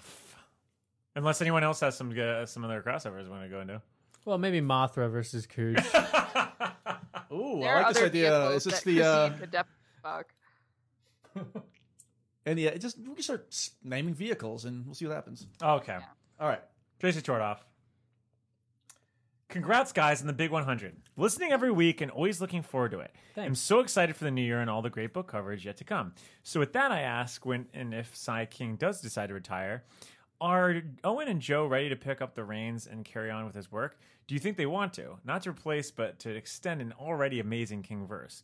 I haven't ready. I I haven't started to read his kids' work yet, but apparently there are connections in some of their novels. Are they worthy? This is a very good question. Yeah. Yeah. Now I haven't I haven't really read any Joe Hill or, or Own King stuff, but I don't think that they would I do not think that they would continue anything that King has done. I think Joe Hill has some loose connections, I believe, to some things, and I think that he would continue to do that. Maybe years, years down the line, um, I can see them maybe doing something like that, but not right away. I think King has established himself so well and so um, it just eternally, in a sense. We already give King know, shit for I not don't- living up to his best stuff. I feel like it's so much Yeah, we can't- pressure, and I'd rather they just do their own. I'd much Yes. rather see them pursue their own interests and rock whatever type of writing they most want to do and if that sense if they're writing what they want then they're worthy of of reading as a writer i can't imagine the pressure of having stephen king for a dad like watch, watch when like Steven dies. Like Joe Hill's like, all right, um, my next Finally. book is the Mine's Dead Joe Zone King. Two. Um, Mine's Joe Stephen King. Now, if it was like some, if there was a situation where where Stephen King at some point, or like Joe or one of his kids said, "Hey, Dad, why didn't why don't you write a sequel to this book?" and here's the story, and and King was like, that, "That's really that's actually a really good idea, but I don't have it in me. Why don't you give it a shot?" And then they saw it through. That I would be okay with, but that conversation probably hasn't happened. has it? here's here's the issue I have is that I- I'm so exhausted with so much pop culture talk these days. I don't want to have to discuss if whether or not these books would be true or canon. Like, is this really Mm. a sequel, or is this is this Yeah. really canon? Because that's the problem that uh, Frank Herbert's son or sons are running into with all these Dune books that have been coming out since his death. There's a lot of Dune books. Now, to be fair, I've not read any of those books, and to be honest. I'm not sure what the reception's like. All I know is that every time I go Not to a good. bookstore, oh, is, is it not good enough? There but we go. even frank herbert's sequels weren't very good so Ah, I've read the first four and they're pretty good. I, I hear like the wow last you read one. the first four Yeah, it's they get crazy, Mel. i know they get crazy people are like becoming sandworms and shit It's wild. Yeah, it's it, like like everyone's a clone like it's so- giant giant sandworms. It's a little too much. Human faces. It's great. It's great. I can't wait for these movies to come out. But anyway, but but the bottom line is, I think there's too much pressure on the kids. Too much Yeah. backlash. It- it- just do your own thing. Uh, uh, Joe Hill, for instance, he goes by Joe Hill. He doesn't go by Joe King. I think he's going to try to do his own thing going on. also going like on. you- it's okay to let people die and Yeah. like let them let And their let- let- legacy die with And you know them a little what? We've been getting so many reboots and and and sequels years later, but I'm getting to the point now where I would rather just ha- like no, it's, we're good here. Like I don't Yeah. need to see you know Northern Exposure come back. I'm good. You keep I'll be bringing that okay. one up.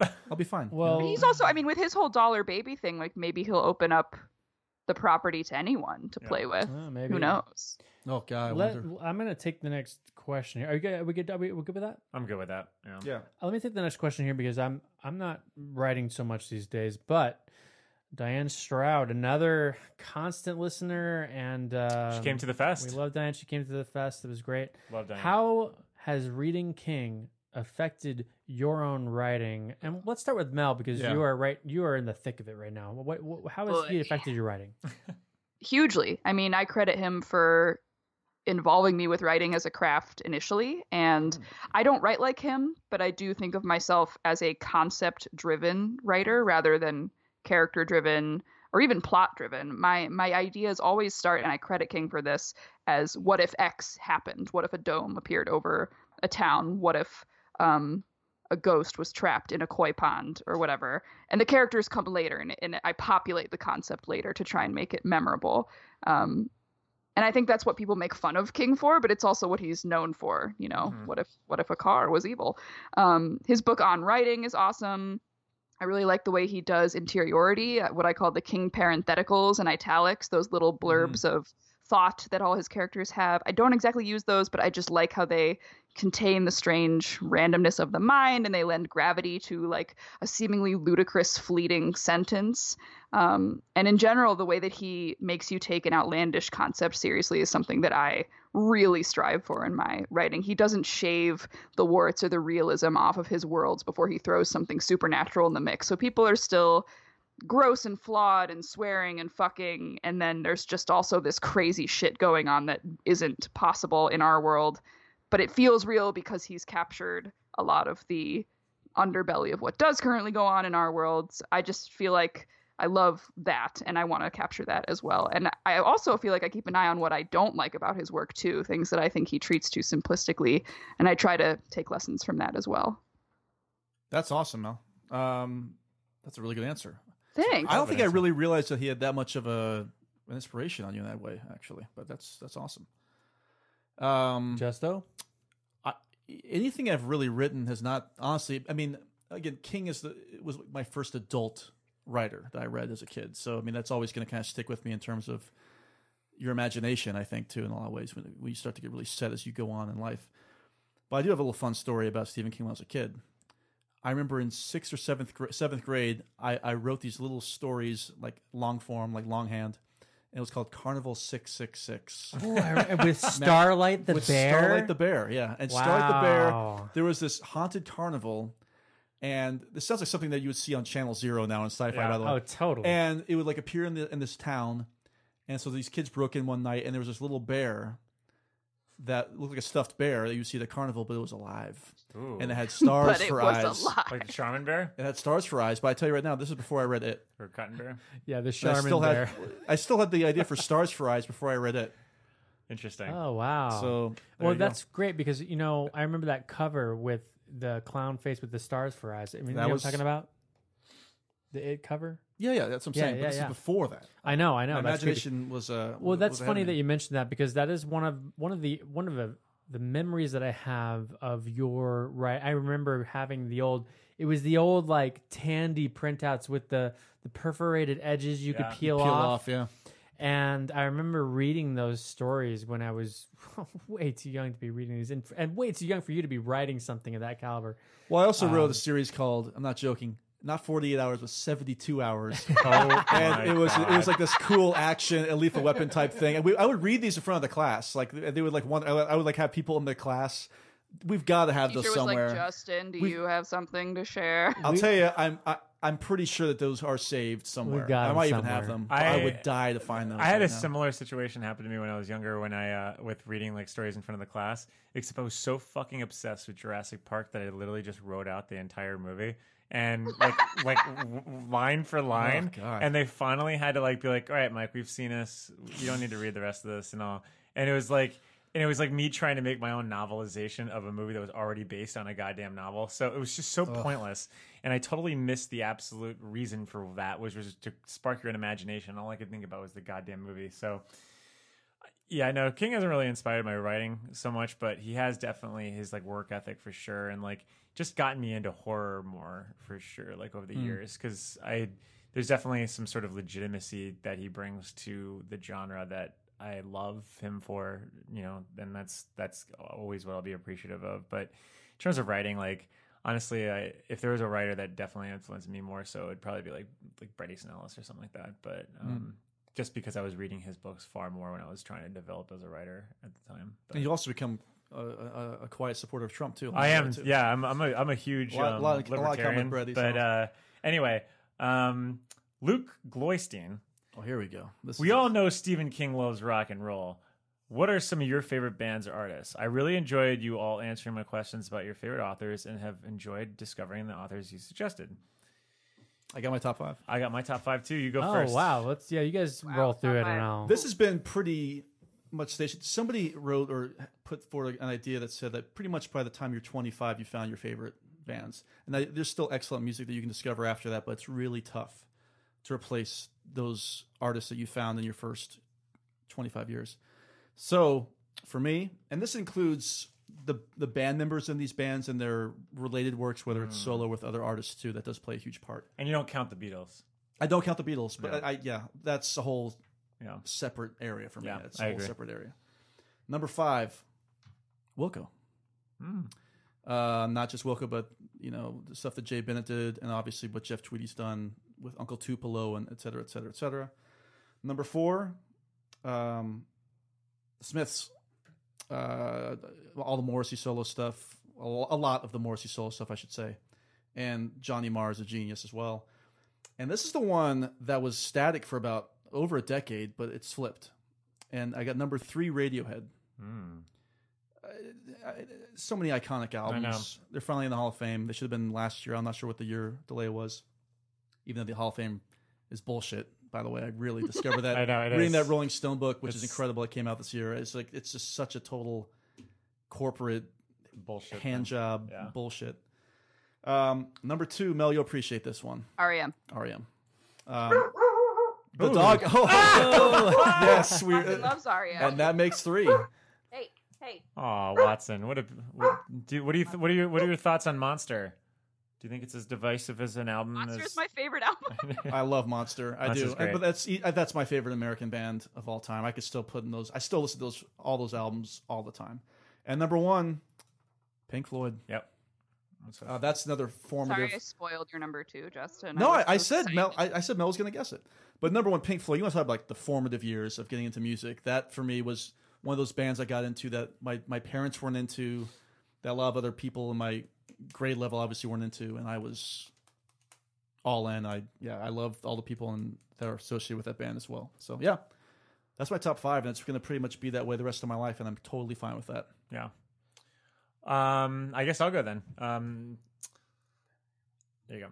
Here's a pen for Mac. Ah, there you go. Live in action. Yeah, there- we're just passing some pens around. This is going to be we're getting serious here. For so for me, um, I my number one band of all time. Oh, you're going is- to go to number one. I'm going to go five to one. I guess I'll do five five to one like the Doors, Oh. uh, who used to be my top five, but not anymore. Uh, number five is Wilco. Also, wow. Yeah. hmm, yeah. Four is the Smashing Pumpkins. They're way up there. That's you want to talk about once again my teenage years. Oh my god. Yeah. Yeah. Uh, three is uh, Bruce Springsteen and the E Street Band. Content material. Yeah. Love Bruce. Uh, two is Joy Division.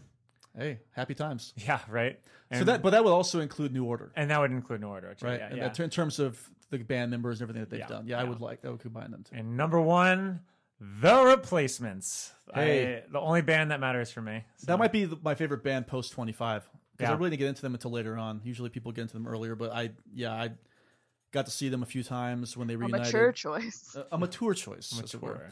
for songs like you know Gary's got a boner, and Yeah. you know these are the songs that a twenty six year old needed to hear. No, it's it's interesting. Wilco's new for me. I um I, I assessed it and I always think because Pearl Jam used to be that spot, and Yeah. um and I just thought it over recently and it's just like just Wilco's just been such a bigger part of my life like in the latter years than Pearl Jam has. Been My twenty first century band is Yeah, Wilco. yeah. I mean, they're the band I've seen the most in concert too, Hmm. um, even over the Pumpkins at this point I think I've probably seen Wilco the most too. because we live here. That's why. I mean, I, I'm more than happy to be here yeah, for that. yeah. I think it was like 15 was the last time I was the number I think it was for me. Wow. Yeah. It's kind of weird. Kind of wild. Mel, do you have? Uh, I I just kind of wrote down a bunch. I didn't do a top five. well, yeah, no, Um, that was unprompted by me. Oh, I, I I also don't count Michael Jackson um, because Yeah, that he's- is my he's- favorite artist of all time, and I just it's kind of like good the Beatles for me. I, it's just like a given for that. But yeah, bands is just separate. Um, I, I, this is such a weird thing to say, but it's a, a thing I've come to realize about myself in the last couple years.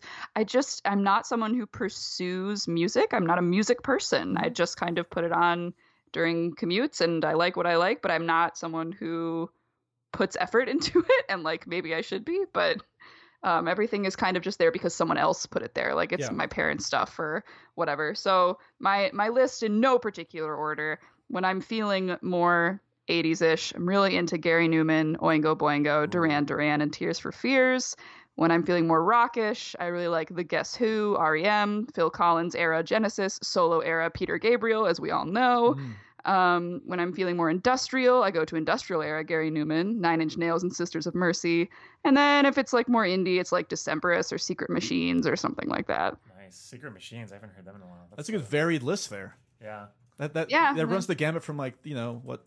Well, well, you said the guess who, right? So that's that's a little earlier, I guess. Oh, I That'd be love the earliest. Guess Who. Yeah. Well, I I love them guess so that's- much. Anyone want to point out um, something very hypocritical about that list and about me? Hypocritical. Yeah. The Uh, Decemberists? the guess. The guess How- who? How, how is it hypocritical? Uh, There's it's there's all- no women on that list. Oh, I don't listen to any. wow. I mean, I Well, do you know, know like what? nothing. that. I'm gonna I'm gonna. Everyone sent I'm me gonna flip it on recommendations for that. female-fronted bands. Well, I will send Mel, you plenty. Don't worry because Mac is about to to bring us into the Number 21st one, century. Um, Rilo Kiley. um, Number one, Ryan Adams. No, yeah.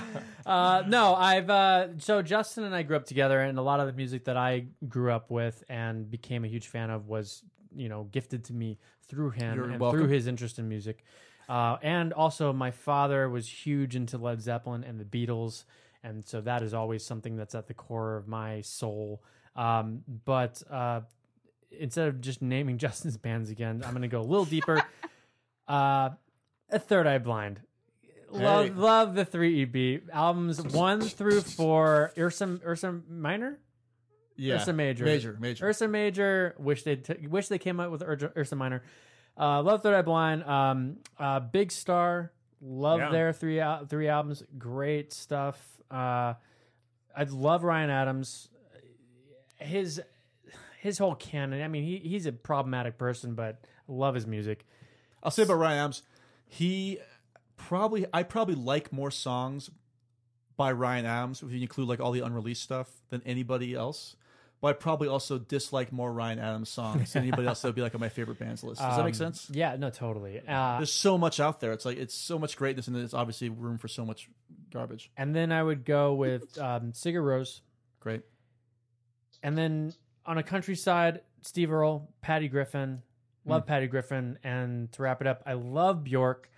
I love her earlier stuff, her first half of Yeah, I her do too. career. There you go, Mel. a Bjork. lot more. I love her. Yeah, uh, look I love into Bjork. I love her first album. I love her second, third, um, bits and pieces of the fourth, fifth, and sixth. But like it now, it's it's more it's more almost like an art piece now. I would love to watch. it. I would love to like I- experience it once, but it's not something I like come back to multiple times. The music's kind of transcended to, to another plane of existence. But um, if you get a chance to check out her early stuff like debut, it's great.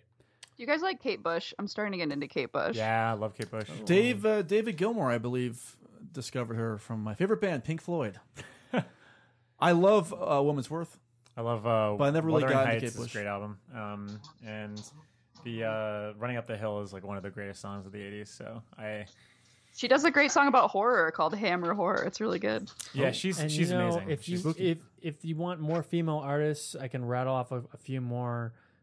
Amy Just Mann. send. I'll ask the listeners Oh, too. love Amy Mann. Just comment. Well, I yeah, mean, send here's me the thing: stuff. like, like now, I think this is absolutely an era for. I mean, like Janelle Monae's album that came out this year. during Oh, the that was year, my. yeah. That's the and only album I like. this year. Ah, Mitski came out. I mean, there's so many great people. I'm saying, like, it's Mitski. hard Oh, for me so good. because you know you get that top five early on in life, and this these were just my formative bands. You know, Very true. Well, get on top of it, Mel. let's get going Blame because Mel. I'm sexist as shit. God, deliberately Well- not liking any female artists. Richard Gilbert says, "What's the best?" Asks, "What's the best Stephen King miniseries?" It is a tough close for me, but I honestly, even with all its problems, I think The Stand. stand Yeah. for me. It's a stand for me. I haven't seen any except for it. I think. You never saw And the I- stand? No, I, so wow. I, I haven't seen it, but I, I think maybe Salem's Lot. S- It was between Salem's Salem's, Lot. Lot and the Stand for That's- me. yeah, But I it's was gonna just- say that's- it's the those are Stand great. overall. Uh, But I will say this: I'm looking forward to revisiting Storm of the Century, That I which loved. which I when I really first saw liked. it, yeah. and that's I an always mix original that work. up with a, perf- a Perfect Storm. Well, Well, it's very different from that movie. I don't think any boats are crashing in this movie. You know what I'm saying? Into the waves. All right. Well, let's go to Dave Masson. Abe Musson. A while ago, a listener asked you for non King recommended reads, and you picked I'm Thinking of Ending Things, Loner, and The Troop. Those were all probably from Randall, all of which were fantastic. Uh, a couple of those were for me too. I think. Oh. So, any more non King suggestions that constant readers will lap up? I don't have anything new per se, but uh, I did really, really, really enjoy Elevation by Stephen King. No, I'm just joking. Um, I I would say uh, I, I mentioned his name a bunch of times already on this podcast, but go back and read some old uh, Brady Snell's. You know, I read Rules of Attraction in one sitting, just sitting there, just like what, just it's so immersive and it's so much fun and it's a very dark and macabre book at points, but it's just really enjoyable. And it's at the time I likened it to like reading a live journal, which really dates me, but um, it's it's I absolutely enjoy that book. I So. stuck with horror. Um, and by the way, I, it was actually if I mentioned on the podcast, it's only because I think Randall and Dan recommended to me to begin with uh, the "I'm Thinking of Ending Things" loner and the troop.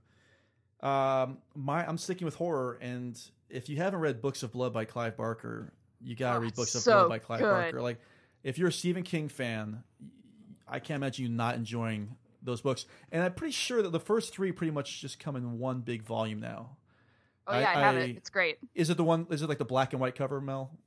Like, Yeah, and it's it's like a creepy looking wallpaper Yes. statue. Yeah, yeah, yeah. yeah, it's yeah, good. it's awesome. I, uh, Dan Caffrey just read those for the first time, and he loved them as well. Fellow loser, so yeah, uh, great, great, great stuff. I almost assigned a story from that to my students this year, and then I was like, "Oh no, it's too much for them. they Which one- can't which handle one? it."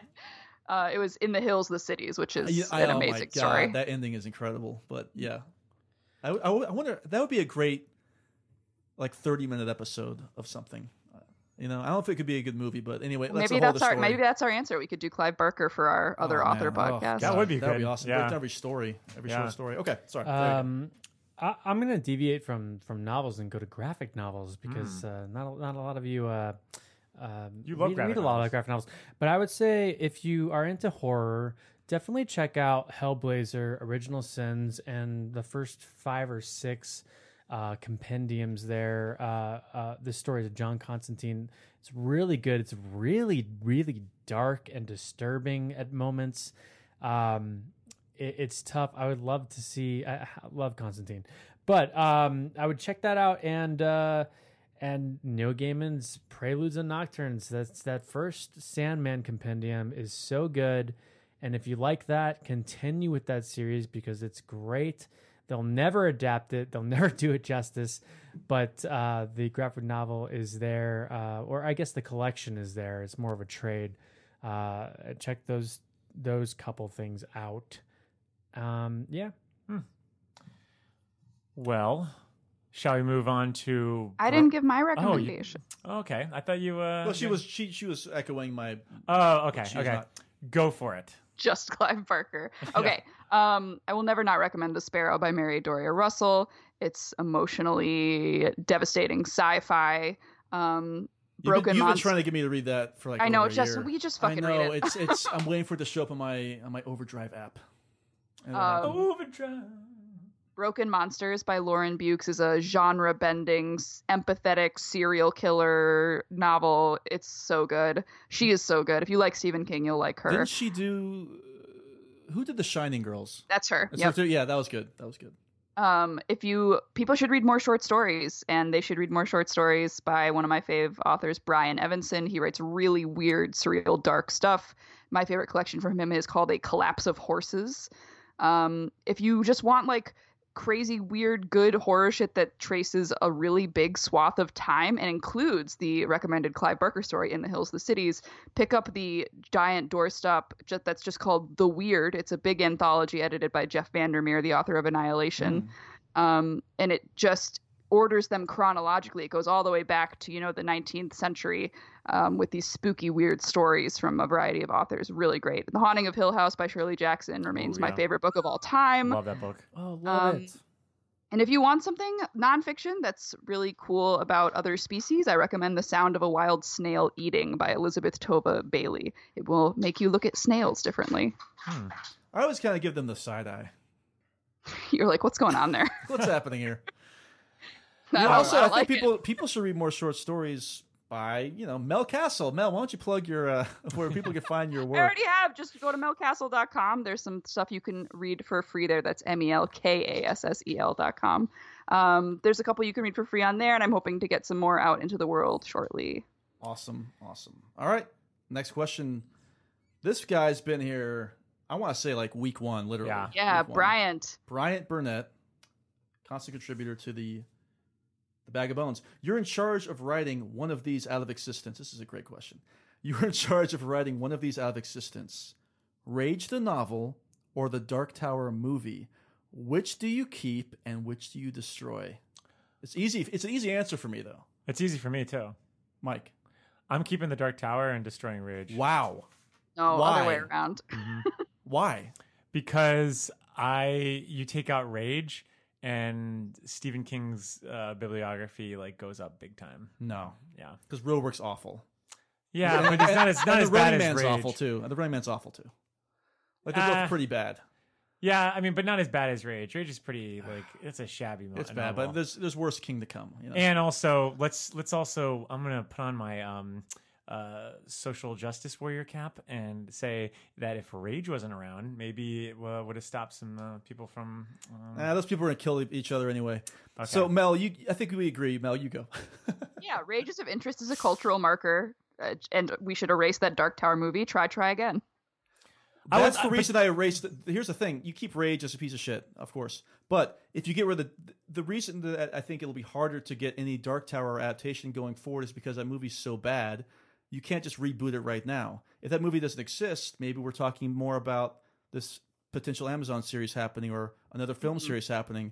but still happening there's still no announcement yet, though. I think people are still nervous about And getting it it's out there because of tainted. how Yeah. bad it's been tainted in terms of people who are not familiar with the books. In terms of their eyes, it's just gonna look. It, it looks bad right now. It- It's hard to tell people you got you got to check this out. I Mm-hmm. promise it's good. I promise it's good because that movie was so bad. So you, you gotta get rid of that movie. Don't get don't get me wrong, both are awful, but you gotta get rid of that movie. I like Idris Elba though. Sure, so- he, he can. Oh, in, I love but- him, But then yeah. that's great. But th- he can now play Idris, or Idris. He can play Idris. he true. can now play Roland in the new whatever that ends is up true. happening. That is true. I do want to see Idris play Idris though, in a Dark Tower movie. You know what? It's, be- I don't want to spoil too much, but it gets a little meta. oh So, yeah, who it knows? does. It could. Mac, You're in charge of writing one of these out of existence.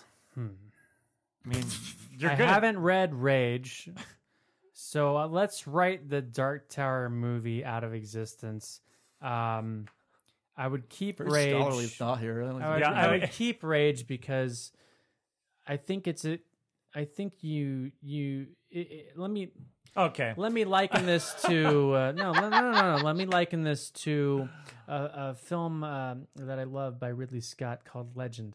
Um, There's no light without dark. Oh, you my need Lord. rage as an example of what King's capable of Okay. at his worst. hey, uh, speaking of legend, Philip Sword, because there's swords in name. legend, right? Uh, I'm a reader who binged on King in my late teens and early 20s, but then drifted away to other authors until circling back in my late 30s. At 42 now, I'm realizing I'm not that familiar with 90s King, other than Misery and Needful Things, which I read so long ago, I've totally forgotten the plot and characters. So, help a loser out. Dark Tower novels aside, which two or three 90s King books are your favorites? And without spoiling, if possible, why should I track them down first?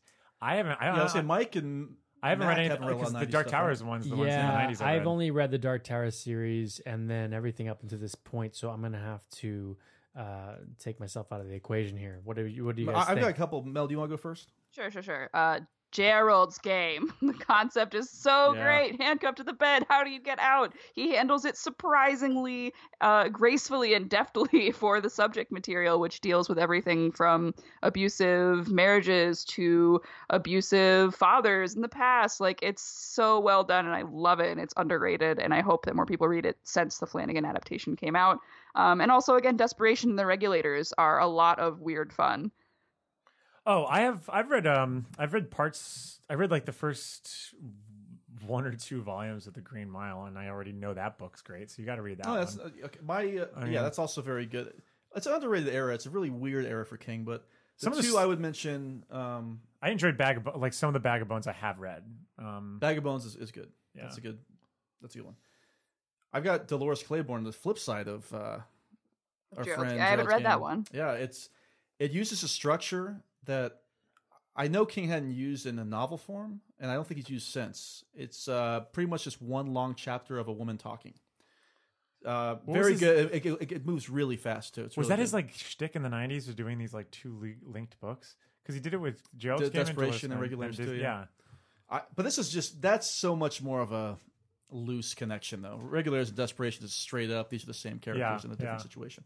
And the other one is um, really, really quite moving. Hearts in Atlantis. I Mel, have you read Hearts in Atlantis? No. It's But really I know Anthony good. Hopkins, Sir Anthony Hopkins, is in the adaptation. He's in the Sir. adaptation of Loman and Yellow Coats. I really, I really like that movie. I haven't read the book, but I really like William Goldman, I believe, wrote the adaptation. Uh, but if if you like when King writes about childhood, um, becoming an adult, losing your innocence, and then the Dark Tower series, you'll love these five stories that are all loosely connected. In some ways, they're definitely connected. So yeah, those are my number. Those are my top two, off the top of my head. Really good stuff. Looking forward to getting to the '90s with King. It is a weird decade, though. You're Oh, not yeah. wrong. It's weird, but I'm looking forward to the rest of Alright. the losers who haven't read a lot of this stuff to to see what they have to say about it. So Well, All right. Sarah Davis King. ooh, maybe related. Which King character would you like to see a new story revolve around? Um, I've got. and I, s- one. I said I want to check in from the couple from Cujo. I want to see how they're doing. Just I a want to. domestic drama. totally yeah. Well, or they consistent. could confront something else, having been made stronger by the trauma that they experienced. Christine, anybody? Um, Maybe Barlow moves in next door. Christine Hawks yeah, outside. and- Christine. and they're like, not today. Oh, Jesus. Um, and I also, I think I mentioned this during our it coverage. I would love to see Pennywise in a variety of different times, Pennywise prequels. Yeah, I would too. I actually think that there's so much you can do still with that character, but Mm. I also don't think it needs to be done as well. But um, I don't know. I mean, It would be kind of cool to have a prequel for Harold Lauder. Um, I think that would be. I'm just joking. Just him, like God. mowing Worst. lawns, The worst. just the worst. mowing lawns with Snickers bars. Yeah. No, I. I Eat Hawk. Hawk. Oh, oh no, yeah. I, I actually for just specific characters. I mean, I don't know. Like maybe like it would be cool if we had some sort of like short story that involved Judd. Um, you know, like when he was younger or something like that. I Yeah. mean, that would be that would be Eh. kind Mm. of neat. Like in like a future least book. More Or about the cemetery, yeah.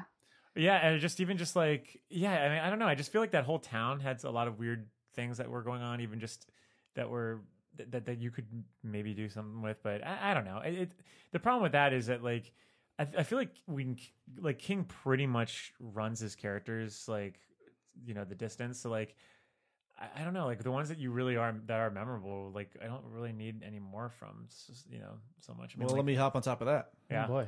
Now they did this as a sci-fi movie years ago, but uh, I, I have been I've been honking this horn Christine style for quite a while. What happened to Charlie from Firestarter? I know you want this so bad, and you don't- wanted her and Doctor because there was talk about they're doing like a shop type show, Uh-huh. the shop. I don't need that, but let's get let's can we get these kids happy together for God's sakes? Can we get little Danny she works Torrance at Rolling and Charlie Stone. together? Oh, what if she just stayed there as like an eight year old intern? it's like anything else, Mister Winter? Uh, It's like yeah, let me let me I uh like uh, I like some coffee uh, with my sugar. if you know Light this what I mean. cigarette, will ya? hey, I, I, I- I've got some sexual problems. I'm gonna deal with for twenty years, and I hate She's everybody. like, okay, good night. Good Everybody hates working Bye. with me, even my wife. I Uh. think um, a character that is ripe for the taking and has been mentioned twice now uh, in stories in a very minor way, but I think that there's a story there is uh, Stevens from the club. Oh, yeah, let's get some more I club think, talk. and I don't think it needs to be at all the butler, some right? kind of Yeah. prequel. I think it could The immortal easily butler. be a new story at the club, and but th- something happens. I, I, I think there's so much there that we don't know about. I love that idea, and we've just never explored it. And I I'm a think sucker for that trope of like, wait, you looked the same when I was seven years Exactly, old. And exactly. Like I would like them to carry on without explaining. I too don't. much Yeah, about I don't that. want them to go into his history at all. I think that mystery is part of the what's so alluring about it. But I, I would love to see, and if, if I would love to see a story about him and uh, going forward, maybe maybe dealing with another group that comes in. Um, and we don't necessarily hear a story, but we hear his his account of that Hmm. situation, and then maybe get a couple of uh, sprinkled hints of his past, but we never answer anything outright, Yeah, I- I leaving that don't need any mystery there. answers But from- I would love this just to explore the club a little bit more and the uh, the library of books that don't exist in our world and things. would be cool. That would be cool. Also cool is Mike Ford. How about a Souls Midnight type episode revolving around the three scary stories to tell in the dark books? I am all Let me tell you. How- Fol- how about folklore. it, Mike? Folklore. Yeah. Folklore. We are huge. I, I, and- and maybe I'm speaking for everybody here, but Justin and I are huge scary stories to tell in huge, dark huge fans. fan. same, so yeah. much so we listened to the audiobooks at nauseum with George Irving doing the uh doing the audio version. Mel, have you heard those? no. I, thi- I oh think they're all on YouTube, Mel. I mean, God, we, they we are. grew up on these tapes. They're really good. These the tapes music's are- great. The, the narration's amazing. The tapes are available. You can find them uh, snippets of them for sure on YouTube. But if you need them, uh, Mel, let me know. I'll give them to you. But they are they are excellent, and um, a lot of them are funny. Now we you know we make fun of them because we love it, but they did really chill us to the bone growing up. And the illustrations by Stephen Gamel. Um, I mean, we really could talk about this. but We could, really could do Souls Midnight. I mean, I was in correspondence with Scary Stephen- stories to tell in the pod. I was in correspondence Mm. with Stephen Gamel for a little bit. Uh, we hand wrote letters to each other. Uh, I was trying to do this whole thing. I, maybe I should save it for this. Uh, yeah, yeah, let's do so it. I think we yeah, should. yeah. But, because but, the yeah, I movie's think that'd be coming out great. next The summer. movie's coming out, and I think that Yeah. would be a great That'd be episode. great. So, Side uh, pod. Mike Ford, good idea. Good job. Awesome. Um, who wants to read the next one? Daniel No. Messer. No. Daniel Messer. How many bowls of turtle soup do you think Maturine would make? Oh God, infinite. Oh my god! I have the answer.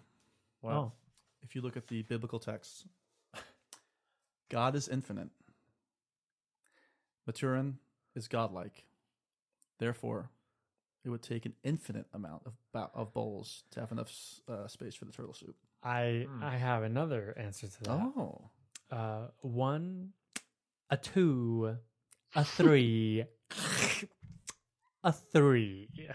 He coughed up a universe. That's a scary once. story to tell in the just dark did a reference. callback to Mike Ford's question about No, scary no, stories. no. It's the no, owl no, with the no. Tootsie It's the Pop. owl from the Tootsie Roll Pop commercial. Oh, I thought, I thought you were doing the slithery You D. Came idiot. out to I was sea. not That's what I doing the thought. slithery D, but He does slurp at the very end. let me give you a little nod. To, I was doing the crunch. so you're I referencing will- a 1983 commercial with the owl from the Tootsie. I th- it made more sense Wow, if you and the were doing the person slithery born D. in 1989 really because picked the up on it question was how immediately. many bites does it take to? It was very similar to the question Oh, that about is ma- matter. true. That is true. No, You no, know no. what? There was no how many bullets does it take to get to the center You know of Mandarin. what? Mm, Fuck all y'all. Wait, All sorry, right. sorry, The, Mel, the did you have bigger an question answer? is what would be making turtle soup out of him? I think oh, I think Shredder. we know the answer to that. Pennywise. Pennywise. Pennywise. Oh, I can see No, no, it's the bigger one. What's the name of like the big all-knowing god? Like the Oh, Crimson yeah, King? It's like Oh, starts Nick, with a G. N- Nick Cage. yeah, Nick Cage. I like being in movies, Gary. Is it is it Grump? Matterin, I need your turtle soup. I- Where's Mandy? Um, Um, I just I just saw Con Air for the first time. Also, oh wow, they just did a rewatchable. They did. Well, maybe That's Q- such an maybe enjoyable. That's like, that's the best Michael Bay movie he never directed. maybe Cage and Cusack are enjoying some turtle soup over Mm-hmm. at the sh- at the uh, airfield. Uh, that'd be nice. Getting get in that old Corvette.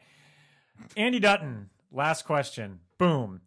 The podcast is always really positive about King and his works, but what is one book that is considered classic King that you simply didn't enjoy? Conversely, what is one book that is not considered a classic that you absolutely love? I think Mel and I might actually have. I I think I know the answer for both of us for for the first one, possibly. yeah, let's say it at the same time. On the count of three. One, two, Two, three. three. Christine. Christine. Yeah, that's wow. yeah. Yeah, that's an o- that's all right. That, I- that reread didn't hold up quite as well as it used to. But um, I Or like Christine a Firestarter. lot. Yeah, So I wasn't- Firestarter. was uh, you know one, what? too. You know what? if that's considered a classic, then it is Firestarter for It me. Yeah. definitely is. Yeah, definitely. Yeah. I was so disappointed. That was the first real big I disappointment. had to read that twice in three years. I was not happy. I can't really say, you know, I, I, I jumped to Pet Cemetery because I read a little bit of it and I, I, I checked out, but that's really only because I had some associations with the film and I just couldn't, I just, it was not in the right mind space. You gotta go back. and read that. Firestarter, yeah, I'm gonna, no, I'm totally gonna go back. Firestarter, if that is considered a classic, um, yeah, I agree with y'all. It, it is. I have I have really fond memories of that episode and of the time in which we were reading it. But yes, I don't think I I didn't really enjoy that book in terms of it being a classic at all.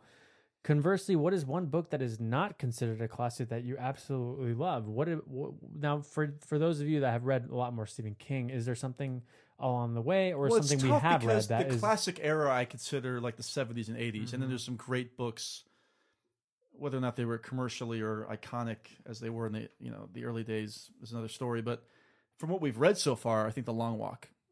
Oh, I Yeah. wholeheartedly Yeah, Although And that's hands that's down, really agree starting with to you. come that's around. becoming a classic. that's now. becoming a classic. Yeah. but I but I'm glad Uh, Yeah, me because too. that book really blew me away. Is it and really oh, or that becoming a classic? I story. haven't Yeah, heard it's- any it's- rumbles about it. It's like the Halloween season of the witch of Yeah. um of the king of the king canon. Like, No, but people that's are a really coming perfect around a to it. very example. small percentage Yeah. of people will understand. No, no, but I'm- I'm telling you, people are coming around to like they came around, they're finally coming around to that movie Sometimes Um, they come around. again. Yeah. Well, Gerald's game. Gerald's game's yours. Yeah, and I want to say Tommy Knockers, but I want to be safe because I Oh, God, haven't read it in can't a wait. while. I'll so be, I'm maybe not, I'm, I- gonna you know, name what, it. I'm not on Well- the misery episode, but I will definitely be on I, the Tommy Knockers I episode. people hate Cell, and I don't think it's as bad as people think. Do you- Oh, there you go. well, That's- you- there you go. I don't know if You you know. think it's a classic though, do you? It's not a classic though, Uh, but Mel, I don't think it deserves the hate that it has. Mel, would you consider yourself a a Tommy boy? you turned it around. Mac is now holding my Tommy Boy bobblehead that I got with the uh, 2005 10th anniversary DVD. Rest in peace, by the way, Chris Farley, 20, 21 years ago today. as we yeah, record and I this. was uh, God. I was Man. around this time, 21 years ago, I was going to read for Lessons and Carols, which is our Christmas pageant at um, the Catholic school that I went to because I'm a- you know That sounds again, so I'm a lame. Jewish kid, and I was losing my mind and crying my eyes out and, and I, like like like because of Chris Farley's death because I was so sad that he died and I had to go read in front of literally every person that was involved in the school uh, an hour later, and uh, I did it. I was fine, but boy. yeah, I was I was just beside myself with Chris Farley's death. But Who knew that we were going to talk about Chris Farley on this podcast? Well, Mac nukes. He, he kept fingering the Farley figure. That's some alliteration. Oh God! That's some good alliteration though. Can somebody give me some credit? Uh, for that? I didn't finger anything. thank you Fingering very the much, Farley okay? figure I- during the wildfires. I- Not a good- Oh, the I forest fires. lightly, I lightly adjusted his his coat and Yeah. towards Mike so that he was li- very much like the Pez episode of Um, Seinfeld. it was. I Excellent. moved the little figurine so it was looking Okay, At Mike well, a little he bit might- clearly. Listen, He it's- might be a Tommy boy, but I know of a Charlie boy. And I know that usually when we get to the bag of bones section of these episodes, it tends to be the end, but it's not. As we promised in the beginning of this uh, episode, we were going to be talking to the very singer songwriter who wrote our theme song, the Friends song, and also the new Christmas anthem that we currently have for our Kingness episode. So we're going to go into that conversation right now, but stick around because not only does that conversation end with that great anecdote that I teased in the beginning, but we have some nice special words at the very end uh, to celebrate these 100 episodes. So, as uh, as uh, the strokes say, see you on the other side.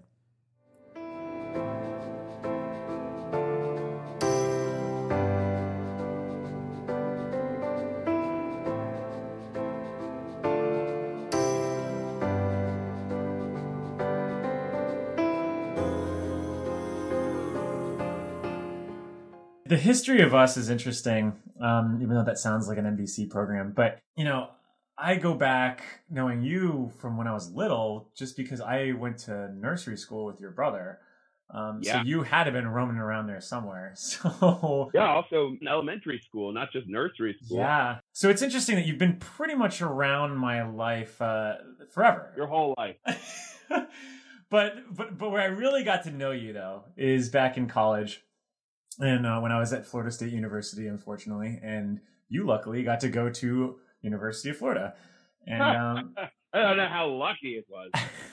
well, I loved. I actually really loved UF, but I so I was I was always kind of jealous of uh, of the town that you got to be in, and and I loved it as a music town too. So you know when you were in the most, and I was in this really shitty band called the Pax Romana, we used to play shows together. It was a sort of perfect storm of musicians, like uh, in like that was made up of people from my high school who showed up and people from Fort Lauderdale who I knew, and uh, together we formed the most.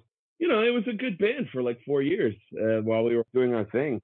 I mean, you were pretty much the band that everyone, at least I from the people I knew in Tallahassee, when you came in. It was like, all right, well, we got to go see this band. Like, we're gonna go see him. If no, if we're not opening for him at that point, and these those songs like in that album mostified i still listen to it every other week and there's just something about that collection of songs that uh, that has stuck with me and i and it's interesting is that I'm, I'm definitely not alone because what's crazy is that you know like over the summer we were using tom petty songs uh, for a year and we were using a cover from the kickback that was of uh, even the losers and halfway through uh, the summer we were like well we got to change we got to change this up we got to get an original song and I I kind of panicked at a moment and I just have that album like in my iTunes. It's never left. And the the friends song was just I was like, well, this is gonna work. And I was just in such a pinch because I had to like fly out to Madrid to cover this festival that afternoon. And I was like, oh my god, I gotta find a new theme song immediately. We can't keep using this one. So I, I just in a pinch, I just I, I I threw it on. I was like, friends song, okay. And the lyrics actually are parallel Stephen King's It. I mean, everyone knows that that that book is the one where the kids have like an orgy. I read it when I was like full 15, and then I read it again last year. Oh, really? Oh, interesting. I really liked that book. It's like a pretty classic Stephen King book in like some ways, like his tone and his sort of like colloquialisms. But like, um, do you you think that the? I mean, and I, you know, I don't disagree with you. So you're just saying that the lyrics uh, with the friend song, which if you, if you listen to them, it's sort of like it's pretty much about hooking up with your friend. I mean, you know, like yeah, yeah, yeah. Which is why I like in the beginning because we just use like the first bit of it and and then we use the ending. There's just the lyric itself when you know what happens in it and we're the losers club. It's kind of funny. Like it, it, it does work well within it uh, within the confines. And I didn't really think about that until after I was like already like I was on the flight and just listening to the episode and making sure everything sounded good. And I just kept re listening to oh, like the beginning over and over again just because I'm obsessive compulsive sometimes when it comes to editing. And I was like, oh my god, this actually does make more sense than than even Losers by Tom Petty. Like I, I just thought like people would think it was a joke, but the funny thing is, is that like people are really loving this song. Like it's, they're like demanding to know who it is. I'm not even joking, Charlotte. We get messages every other day that are like, "What? Who's this? Who who sings this song? I gotta get. I got. I have to get this song. I need this song now. Please tell me what it is." And we have to. Con- we continually share the Bandcamp uh, of most like every day. Like it's it's hilarious. That's so cool. I mean, I really I appreciate. I, I'm. It's nice to know that like people still uh you know are into it, and that it's maybe uh, has aged like pretty well. I suppose. Yeah. Oh, totally. It totally has. I mean, released in 2006. I mean, a lot. I mean, I mean, it's not that long ago, but uh, yeah, yeah, it's a good song. Like, um, trying to think, like, you know, I, I wrote some anecdote to it. I think about it um, on the Bandcamp. I wrote a little bit of like uh, little like notes, liner notes about every every song mhm. on the Bandcamp there, um, uh, on the Mostified Bandcamp. I think that's what it's called. It's the most Gainesville, I think. I think can't- that is, yeah, yeah. Because Yeah. I think I think by now I'm sure there's like countless bands that are called the most at this point. I remember when we started in 2004, there were four One of the reasons why this is so special to me personally, I've met my you know current girlfriend because of the swap with the theme song. Yeah. it was kind of crazy. Yeah, she's she was listening to the podcast and she had reached out just randomly one summer night, like and some of the, the my friends here they're in the that do the podcast. We were going out bowling and um I was just uh, walking to the the bowling alley and I get this message again. I was like, all right who is uh who does the theme song and i'm like oh god this is like the fourth person that's asked about this in like the past week and i had to i already had the link you know copied and pasted and everything you know any, if it was any other song or whatever i pr- i wouldn't have just given some context i just would have given it to him and you know walk away but we started talking because I was like, well, it's you know, I I, I went to you know, we, I went to some college when I used to play in these bands together, and I, you know, we started talking that way. And the anecdote of of, of me knowing you led to this long conversation, and, and we're dating, and it's kind of fun. so, so we we we she loves your music, by the way. So she actually. She had to get me to send the MP3s. That's how we actually even became closer, is because she outplayed the songs on Bandcamp because she played them so many times, and I had to actually like finally go and um, I think I was like, "Look, it's okay. I got the MP3s. I'll give them to you." But I, I forgive you. I thank you for that. Don't worry. That's the friend song. You have a ton of new songs, including one that we just used in this episode. Tell us about it. It's the it's your new Christmas anthem. It's a little dark. It is a little dark. Um, yeah, I'd say so. I heard of this thing called, it was popular in, I guess, the 30s. Uh, then it made a, a r- bit of a resurgence, like in the 50s and 60s. It's called a murder ballad. Oh yeah, like Nick Cave or something. Yeah, and um, it was popular in blues as well. I think it was like uh, Muddy Waters that, like, Mhm. the bubbles, the bubbles, like just talking about it's gonna like murder some man underwater and like uh this song was it's really it's a Christmas time song. It's not like Yeah. a Christmas song about Christmas. So it's called By Christmas. And what happened, I mean there is kind of a story to it. Like um so I was I had like this girlfriend uh many years ago and um leading up to Christmas I was away and I, I wrote this song, like not this song, but I wrote like a different Christmas song, which is a more traditional song, um, which is actually on included on the B side of like the digital release, but uh, called uh, "Come Home for Christmas." It's more of a traditional Christmas song. It's a little, it's like bordering on psychedelic, but it's like um, it's a sweet song. Uh, it's not like the greatest song in the world, but it's nice. And I thought, hey, why don't I write a Christmas song for my girlfriend? Anyway, years later, fast forward like eight years, um, me and that girl, we'd broken up, but I finally got to record it, and I thought, oh, you know what? Like, I'll I should probably the credit where credit is due. I'll like see if she wants to hear it, you know, because we're like we're still on speaking terms, you know. It wasn't a really acrimonious split. So I sent her a message, which was like, "Do you want to hear this song? If so, like I'll send it to you." That was it. It was just like one sentence. I hadn't spoken to her in a couple of years, but like you know, not because for any bad reason or anything. Anyway, my friend like called me up. My uh, like a mutual friend is like called me up, and she's like, "Oh my god, Charlie, like I'm so sorry. Oh, what happened? Like, you know, like." Like you're actually such a jerk. Like, actually, those aren't the words that she said, but like, she was- yeah, she was like, "You're you're actually such a bitch." Like, I can't believe she did that. And I was like, what are you, what are you talking about? You know, she's like, I was like, I haven't spoken to her in like years. And I was like, oh, except I did send her an email like last week, and she's like, "Yeah, that's what I'm talking about." And I was like, "Well, how could you possibly know about it? What are you talking about?" And she's like, "Oh, you haven't seen her Instagram?" And I was like, "Oh, I don't follow her Instagram." Anyway, she like posted the email I sent with all these like nasty hashtags, like "oh, like loser," Oh, God. "forget about it," like. Uh, anyway, long story short, I was so mad. I was like as mad as I've ever been about anything. I couldn't believe it. It was like such a betrayal. Like, you know, here is a I thought with my friend. Like doing this like rude thing, like out of nowhere.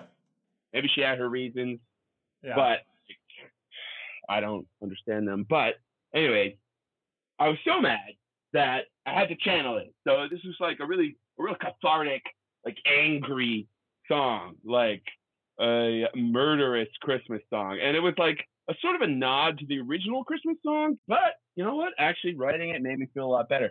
And um, you know what? But that being said, like songs that are just like written as part of a catharsis, you gotta watch out because they can be bad. There's just inherently there's a risk there that you're just whining or something. And like uh, I didn't want to do that, so I wanted to like t- try to tell a story and make it make it a bit you know abstract as well. I mean, there's people who listen to the song and they think it's about the uh, 1914 Christmas armistice um, uh, at, uh, uh, in World War One you know, that was the first person I showed it to. I was like, "Hey, what do you think?" He's like, "Wow, that's amazing, dude. Is that about World War One?" And I was like, "No, no." like okay, yeah, yeah. but like, I think that's the good thing about like making your like making the song a bit abstract is that people like bring their own experiences to the song. You know, it's funny because I started to tell you the story about what the song was about, and um, and I actually forgot that I was on a podcast and that like a bunch of people are going to hear it.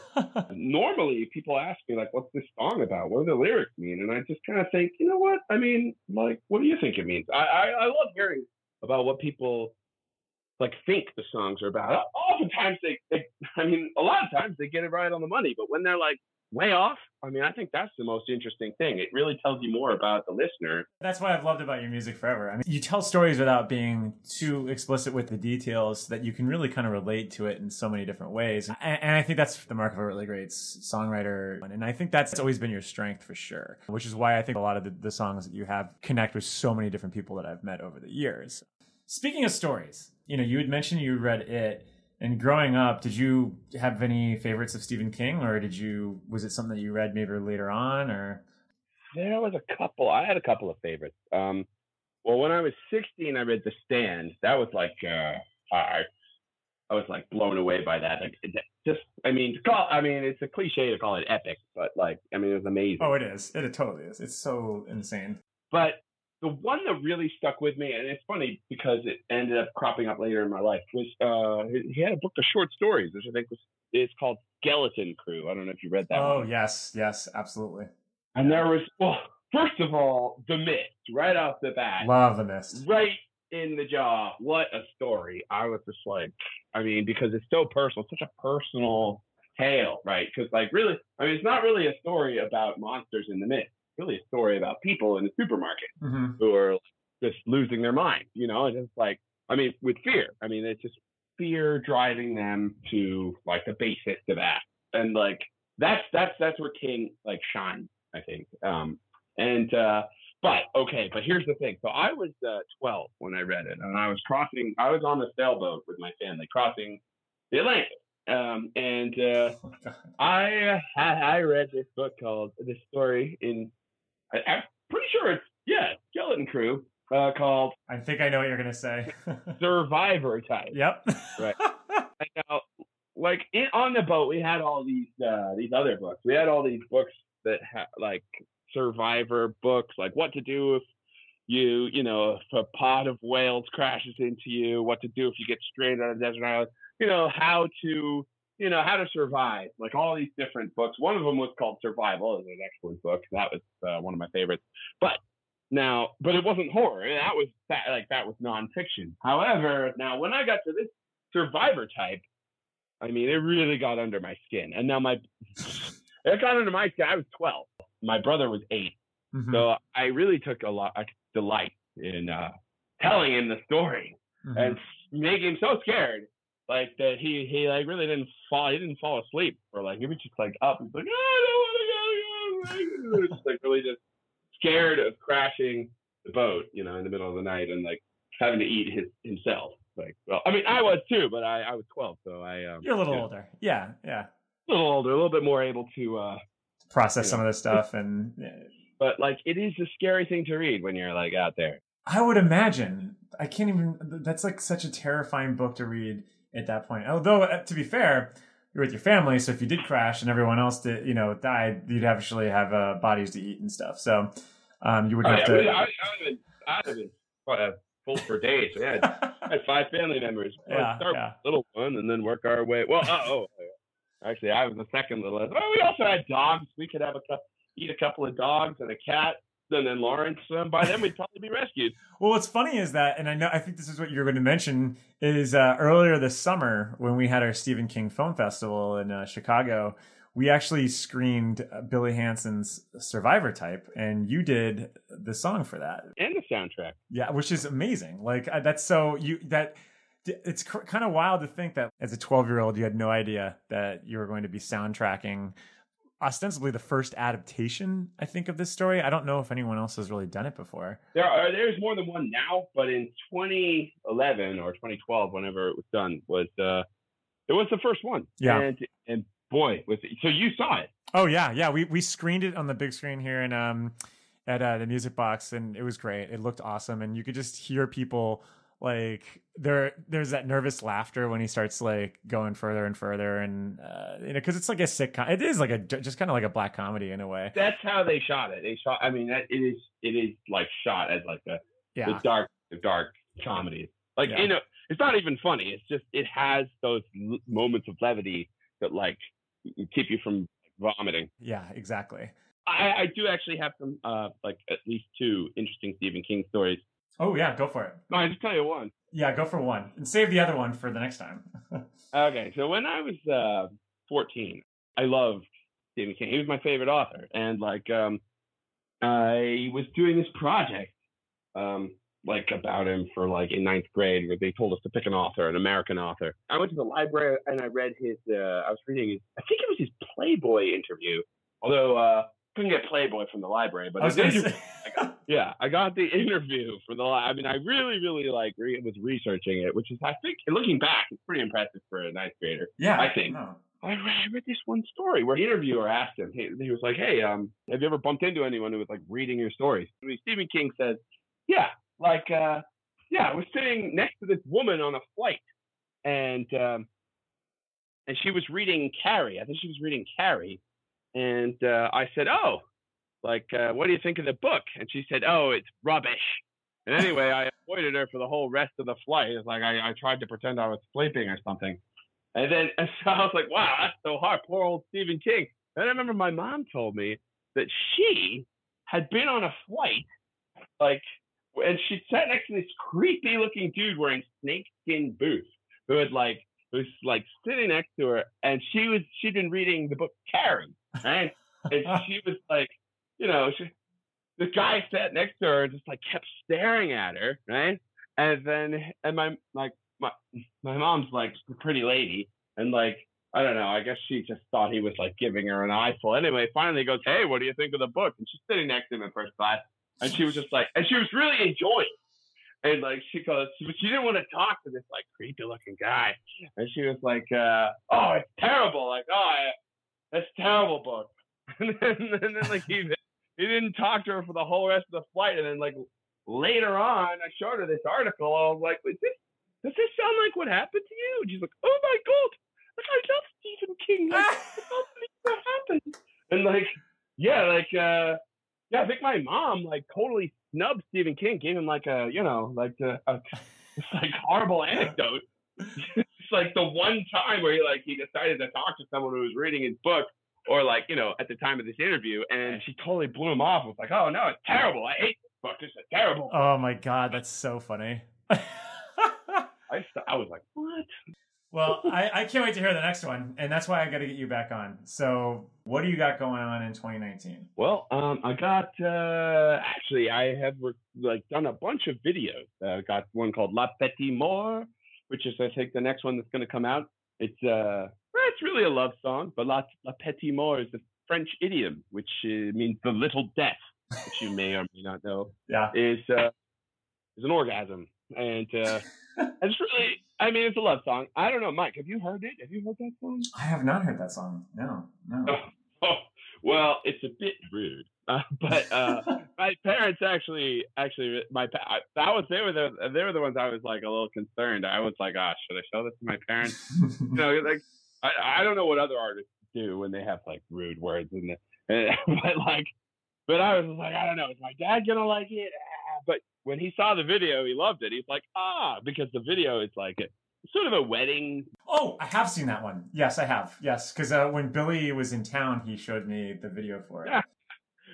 It's hilarious. Yeah, no, that, that that that video is hilarious. So that's that's one of them. Actually, got every part the song, every part as another Ooh. music video that I filmed. There's another one called uh, "I Love You Goodbye," which is uh, we filmed that, and there's actually a bunch. There's a bunch, and then there- there's the video.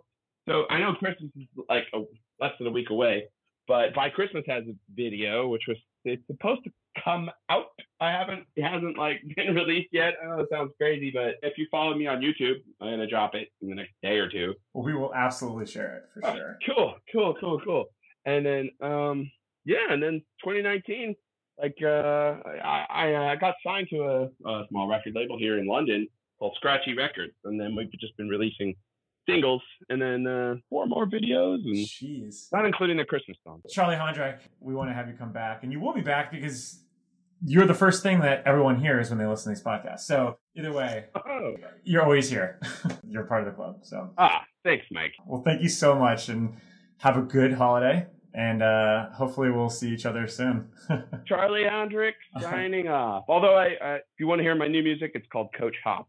Coach Hop. Absolutely, and we've been promoting Coach Hop in every article on Consequence of Sound, and we will continue to do that on all our social networks. So please follow Coach Hop and everything that Charlie Hondrick does. One of the most creative people I've, I've ever met in my life, and I've met a lot of creative people. So, and that's not tooting my own horn; that's just showing you the level of mastery that we're working with here. Charlie, thank you so much. We'll talk soon. I, uh, I've, I've just got to run. I took a knife and wrote your name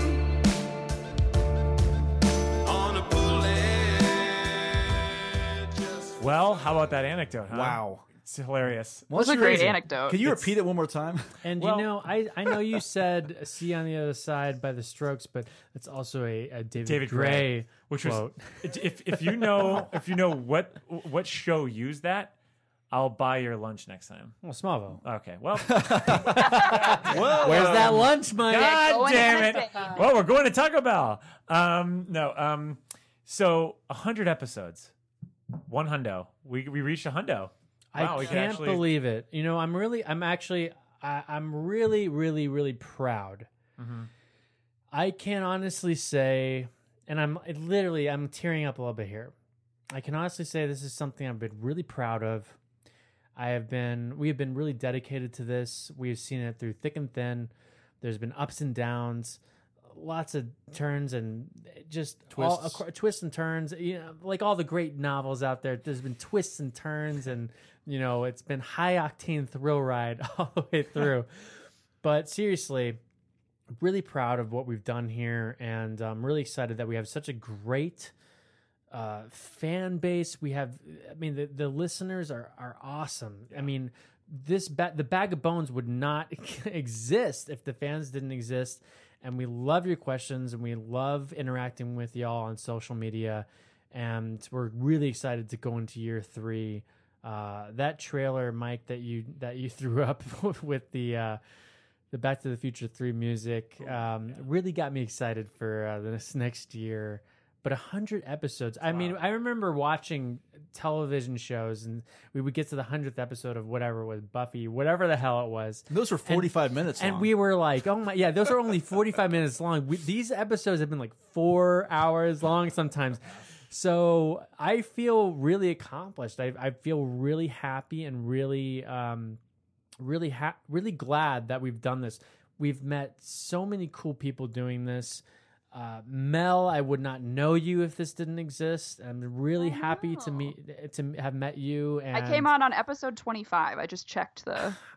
spreadsheet. So I've been Yeah. here for about three quarters of Yeah. the time. Over three quarters. Yeah, and uh, I mean, I could go on and on and on. I'm sure I, I, I'm I'm just waxing nostalgic now, but I'm I'm just really excited to be on this journey and really happy that it exists. Um, so thank you for listening for the last hundred episodes, and if you haven't listened to all hundred, go back and listen to them. We're releasing them, we're remastering them Yes. and uh, they they've uh, those episodes are, are are are coming out slowly but surely, but they're there and uh, we're gonna prioritize Oh, the book ones first. Yeah, oh, absolutely, because absolutely. The, the, the news episodes, that's where you get a lot of the, the fun banter and the inside jokes with us and all. But the book episodes are where it's at and uh, back. And um, and so we, we, you know, we're gonna be one of the ways that we've been doing it is like rem- the anniversaries has been uh, like an easy way to remind us, and also any episodes that link with the ones that we're currently talking about, which is why we unlocked the gunslinger.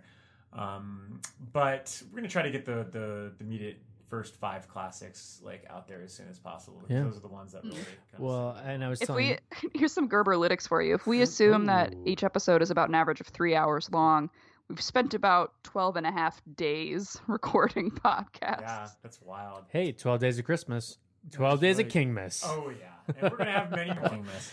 yeah, Uh, I, yeah, I'm I'm I'm really stoked that we've we've been doing this for two years at this point. I mean, it's it's it's kind of wild to think that it's it has been two years since uh, next. You know, it's been two years since we've developed this for sure.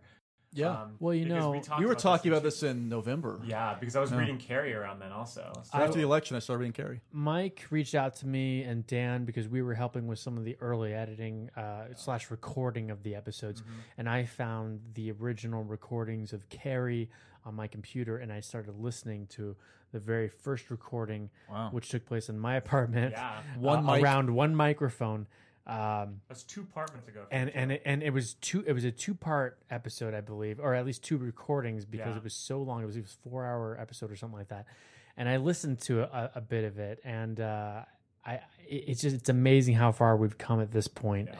And I'm just really happy to be to be continuing this. It's funny. I was watching um, Ready Player One the other night, and I know that sounds. I know, whatever. Top 15 of I the year. like it. Yeah, it's my top fifteen. This is but my top I 25. think a lot of it uh, uh, is is a part. Like one of the reasons why I love that movie so much is because it it was literally like plopped down during one of the worst parts of my life, and yet that two and a half hour or three hours that we were in the the music box, just all of us like going out on an outing to go see this movie together. It was it was one of the most enjoyable experiences I've had like at the music box and even just this past year for sure.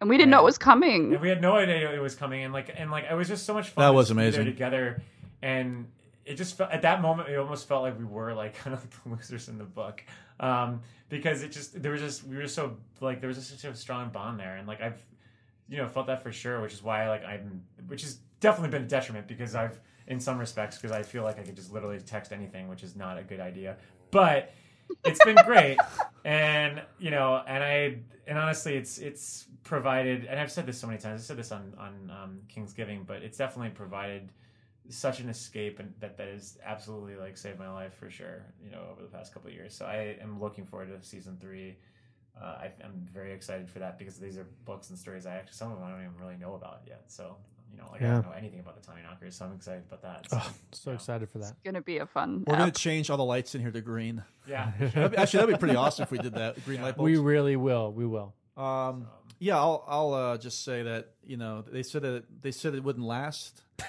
they said, and then I kiss Lisa Marie Presley. No, then they say uh, they said it wouldn't last. They said that they said that they they'd never get to 100 episodes, and by they I mean Justin Gerber. I am uh, pleasantly surprised that we uh, have made it this long. And again, this was supposed to be a bi-weekly podcast Yeah. in which Yeah, we were no joke. just covering books the books. And if you know this, you know when we started, we covered what eight books in the first four months. yeah And before we realized, oh wait, there's actually a fan base out there, and there's a lot more material out there. There are movies, there are interviews, there's a lot of news going on, there are TV shows. So we were like, why are we burning ourselves out? Let's kind of be a little more patient with this and en- enjoy the reading schedules. Um, but like Max said, the ma- I think we were all huddled around that little microphone in your studio apartment, like we were huddled around a campfire telling tales. It It was fun. like scary stories to tell in the dark. I'm trying to make everything tie back into this episode. No, it's, you're doing a good job. Um, and that voice we just heard, I, I- I never would have heard that voice in my life if it wasn't for this podcast. Mel The Castle, dulcet the tones. dulcet tones, of Mel Doesn't Castle, count. and for that matter, Aisha, who just joined the podcast too. oh yeah, She's been awesome, and she's going to be with us next year as well. Um, it's been great getting close to everybody else surrounding one of our favorite authors, who is Stephen King. And I mean, we've been able to talk to uh, high-profile directors from it. We're gonna uh, Night Twenty Two, the gang, Fla- Mike Flanagan from Gerald's Game, Flanagan, I Mary mean- Lambert, for Christ's sake, from Pet Uh, Cemetery, Tom James. Tom, Jane, who I believe was her Tom first uh, interview, wasn't he? Jane. That was one of the biggest. The, the first interview we had was Adam Stork. That's And right. That's, which and was what awesome, awesome sucks too. is That was that the because- stand. because that was when that was a nightmare day, if you recall, because the computer went dead. But you know Oh, what? yeah, he was that so was patient with us, great. though. He was great. Yeah. Love Adam. Yeah. But I'm looking forward to more interviews to come. Hopefully, we'll be able to inter- interview the uh, the duo behind Pet Cemetery next year, Yeah. who already kind of reached out to us yeah, already. So yeah, they're down for that. You know, I got to say, a lot of people ask us all the time, like, when are you going to interview Stephen King? And I, I think I always say, you know, why, why would we do that? And right now, Yeah. we've got to save the best for last. King, we know you're listening. Yeah, it's, Wait, it's I like the way- definitely yeah, because it's of a us. timing Yeah. issue that we have. We know, going. we Acts know like, you're raring "Oh, to no." talk to us about your career. We'll get to you when the time is right. Be patient, Mr. King. Stephen, we'll come to you. All right, don't worry. We'll come to you Yeah, and we'll talk to you. Mel, any any, any words?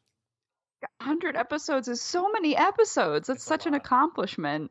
Um, I still feel enormously lucky to have been included at all, and I feel enormously lucky to still be able to be included, even though I'm not physically present in the studio. Um, I think it speaks to the strength of the connection that we have with the material and with each other that it's still doable across instances, which we already knew it was with Dan Caffrey. Um, but it's so hard to keep in touch with anyone these days, and the fact that we can make it to 100 episodes with people a little bit scattered, I think, is a testament to the strength of the podcast. And I view this work as clarifying and important to me as a writer and as a person. Um, and I love that it is perceived as important to people who love King and grew up with King like we did. I think it's so fortunate that we found this niche Yeah. um, that was kind of begging to be spelunked, if you will. Hey, yeah. and the Um, t- and the timing.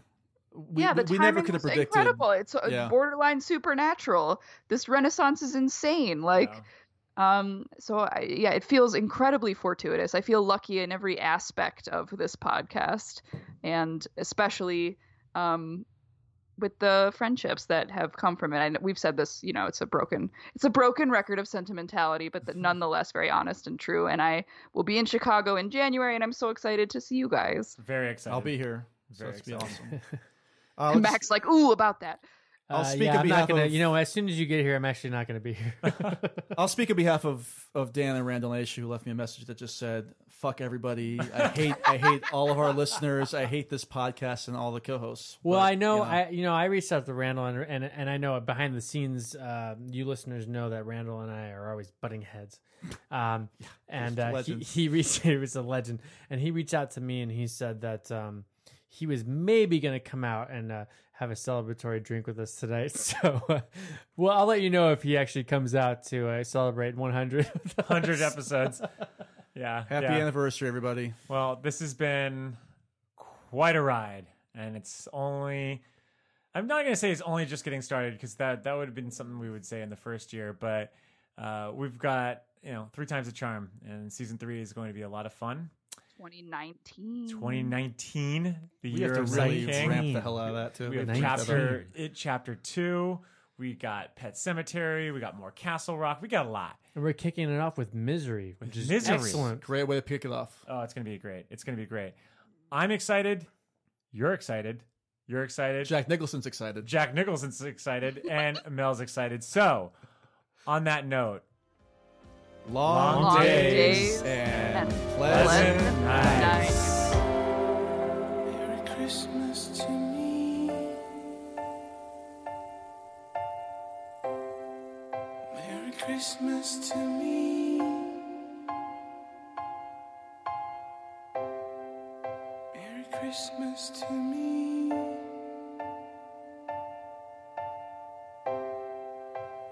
Christmas to me.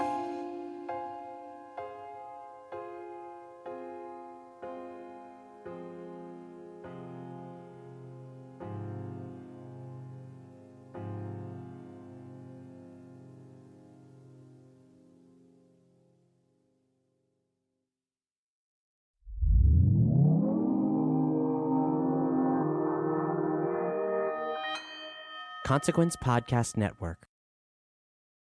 Murder in America is a true crime podcast that covers stories from all 50 states, including stories of mass shootings, serial killers, and lesser known murders. Do you find yourself doing more research after listening to a true crime show? Well, Courtney and I used to do the same thing, and that's why we created Murder in America. Our podcast dives deep into each case. Our storytelling will make you feel like you're right there within the case with us, watching it all play out, and we do not shy away from the graphic details. If you're a fan of true crime, then listen to Murder in America on Spotify now.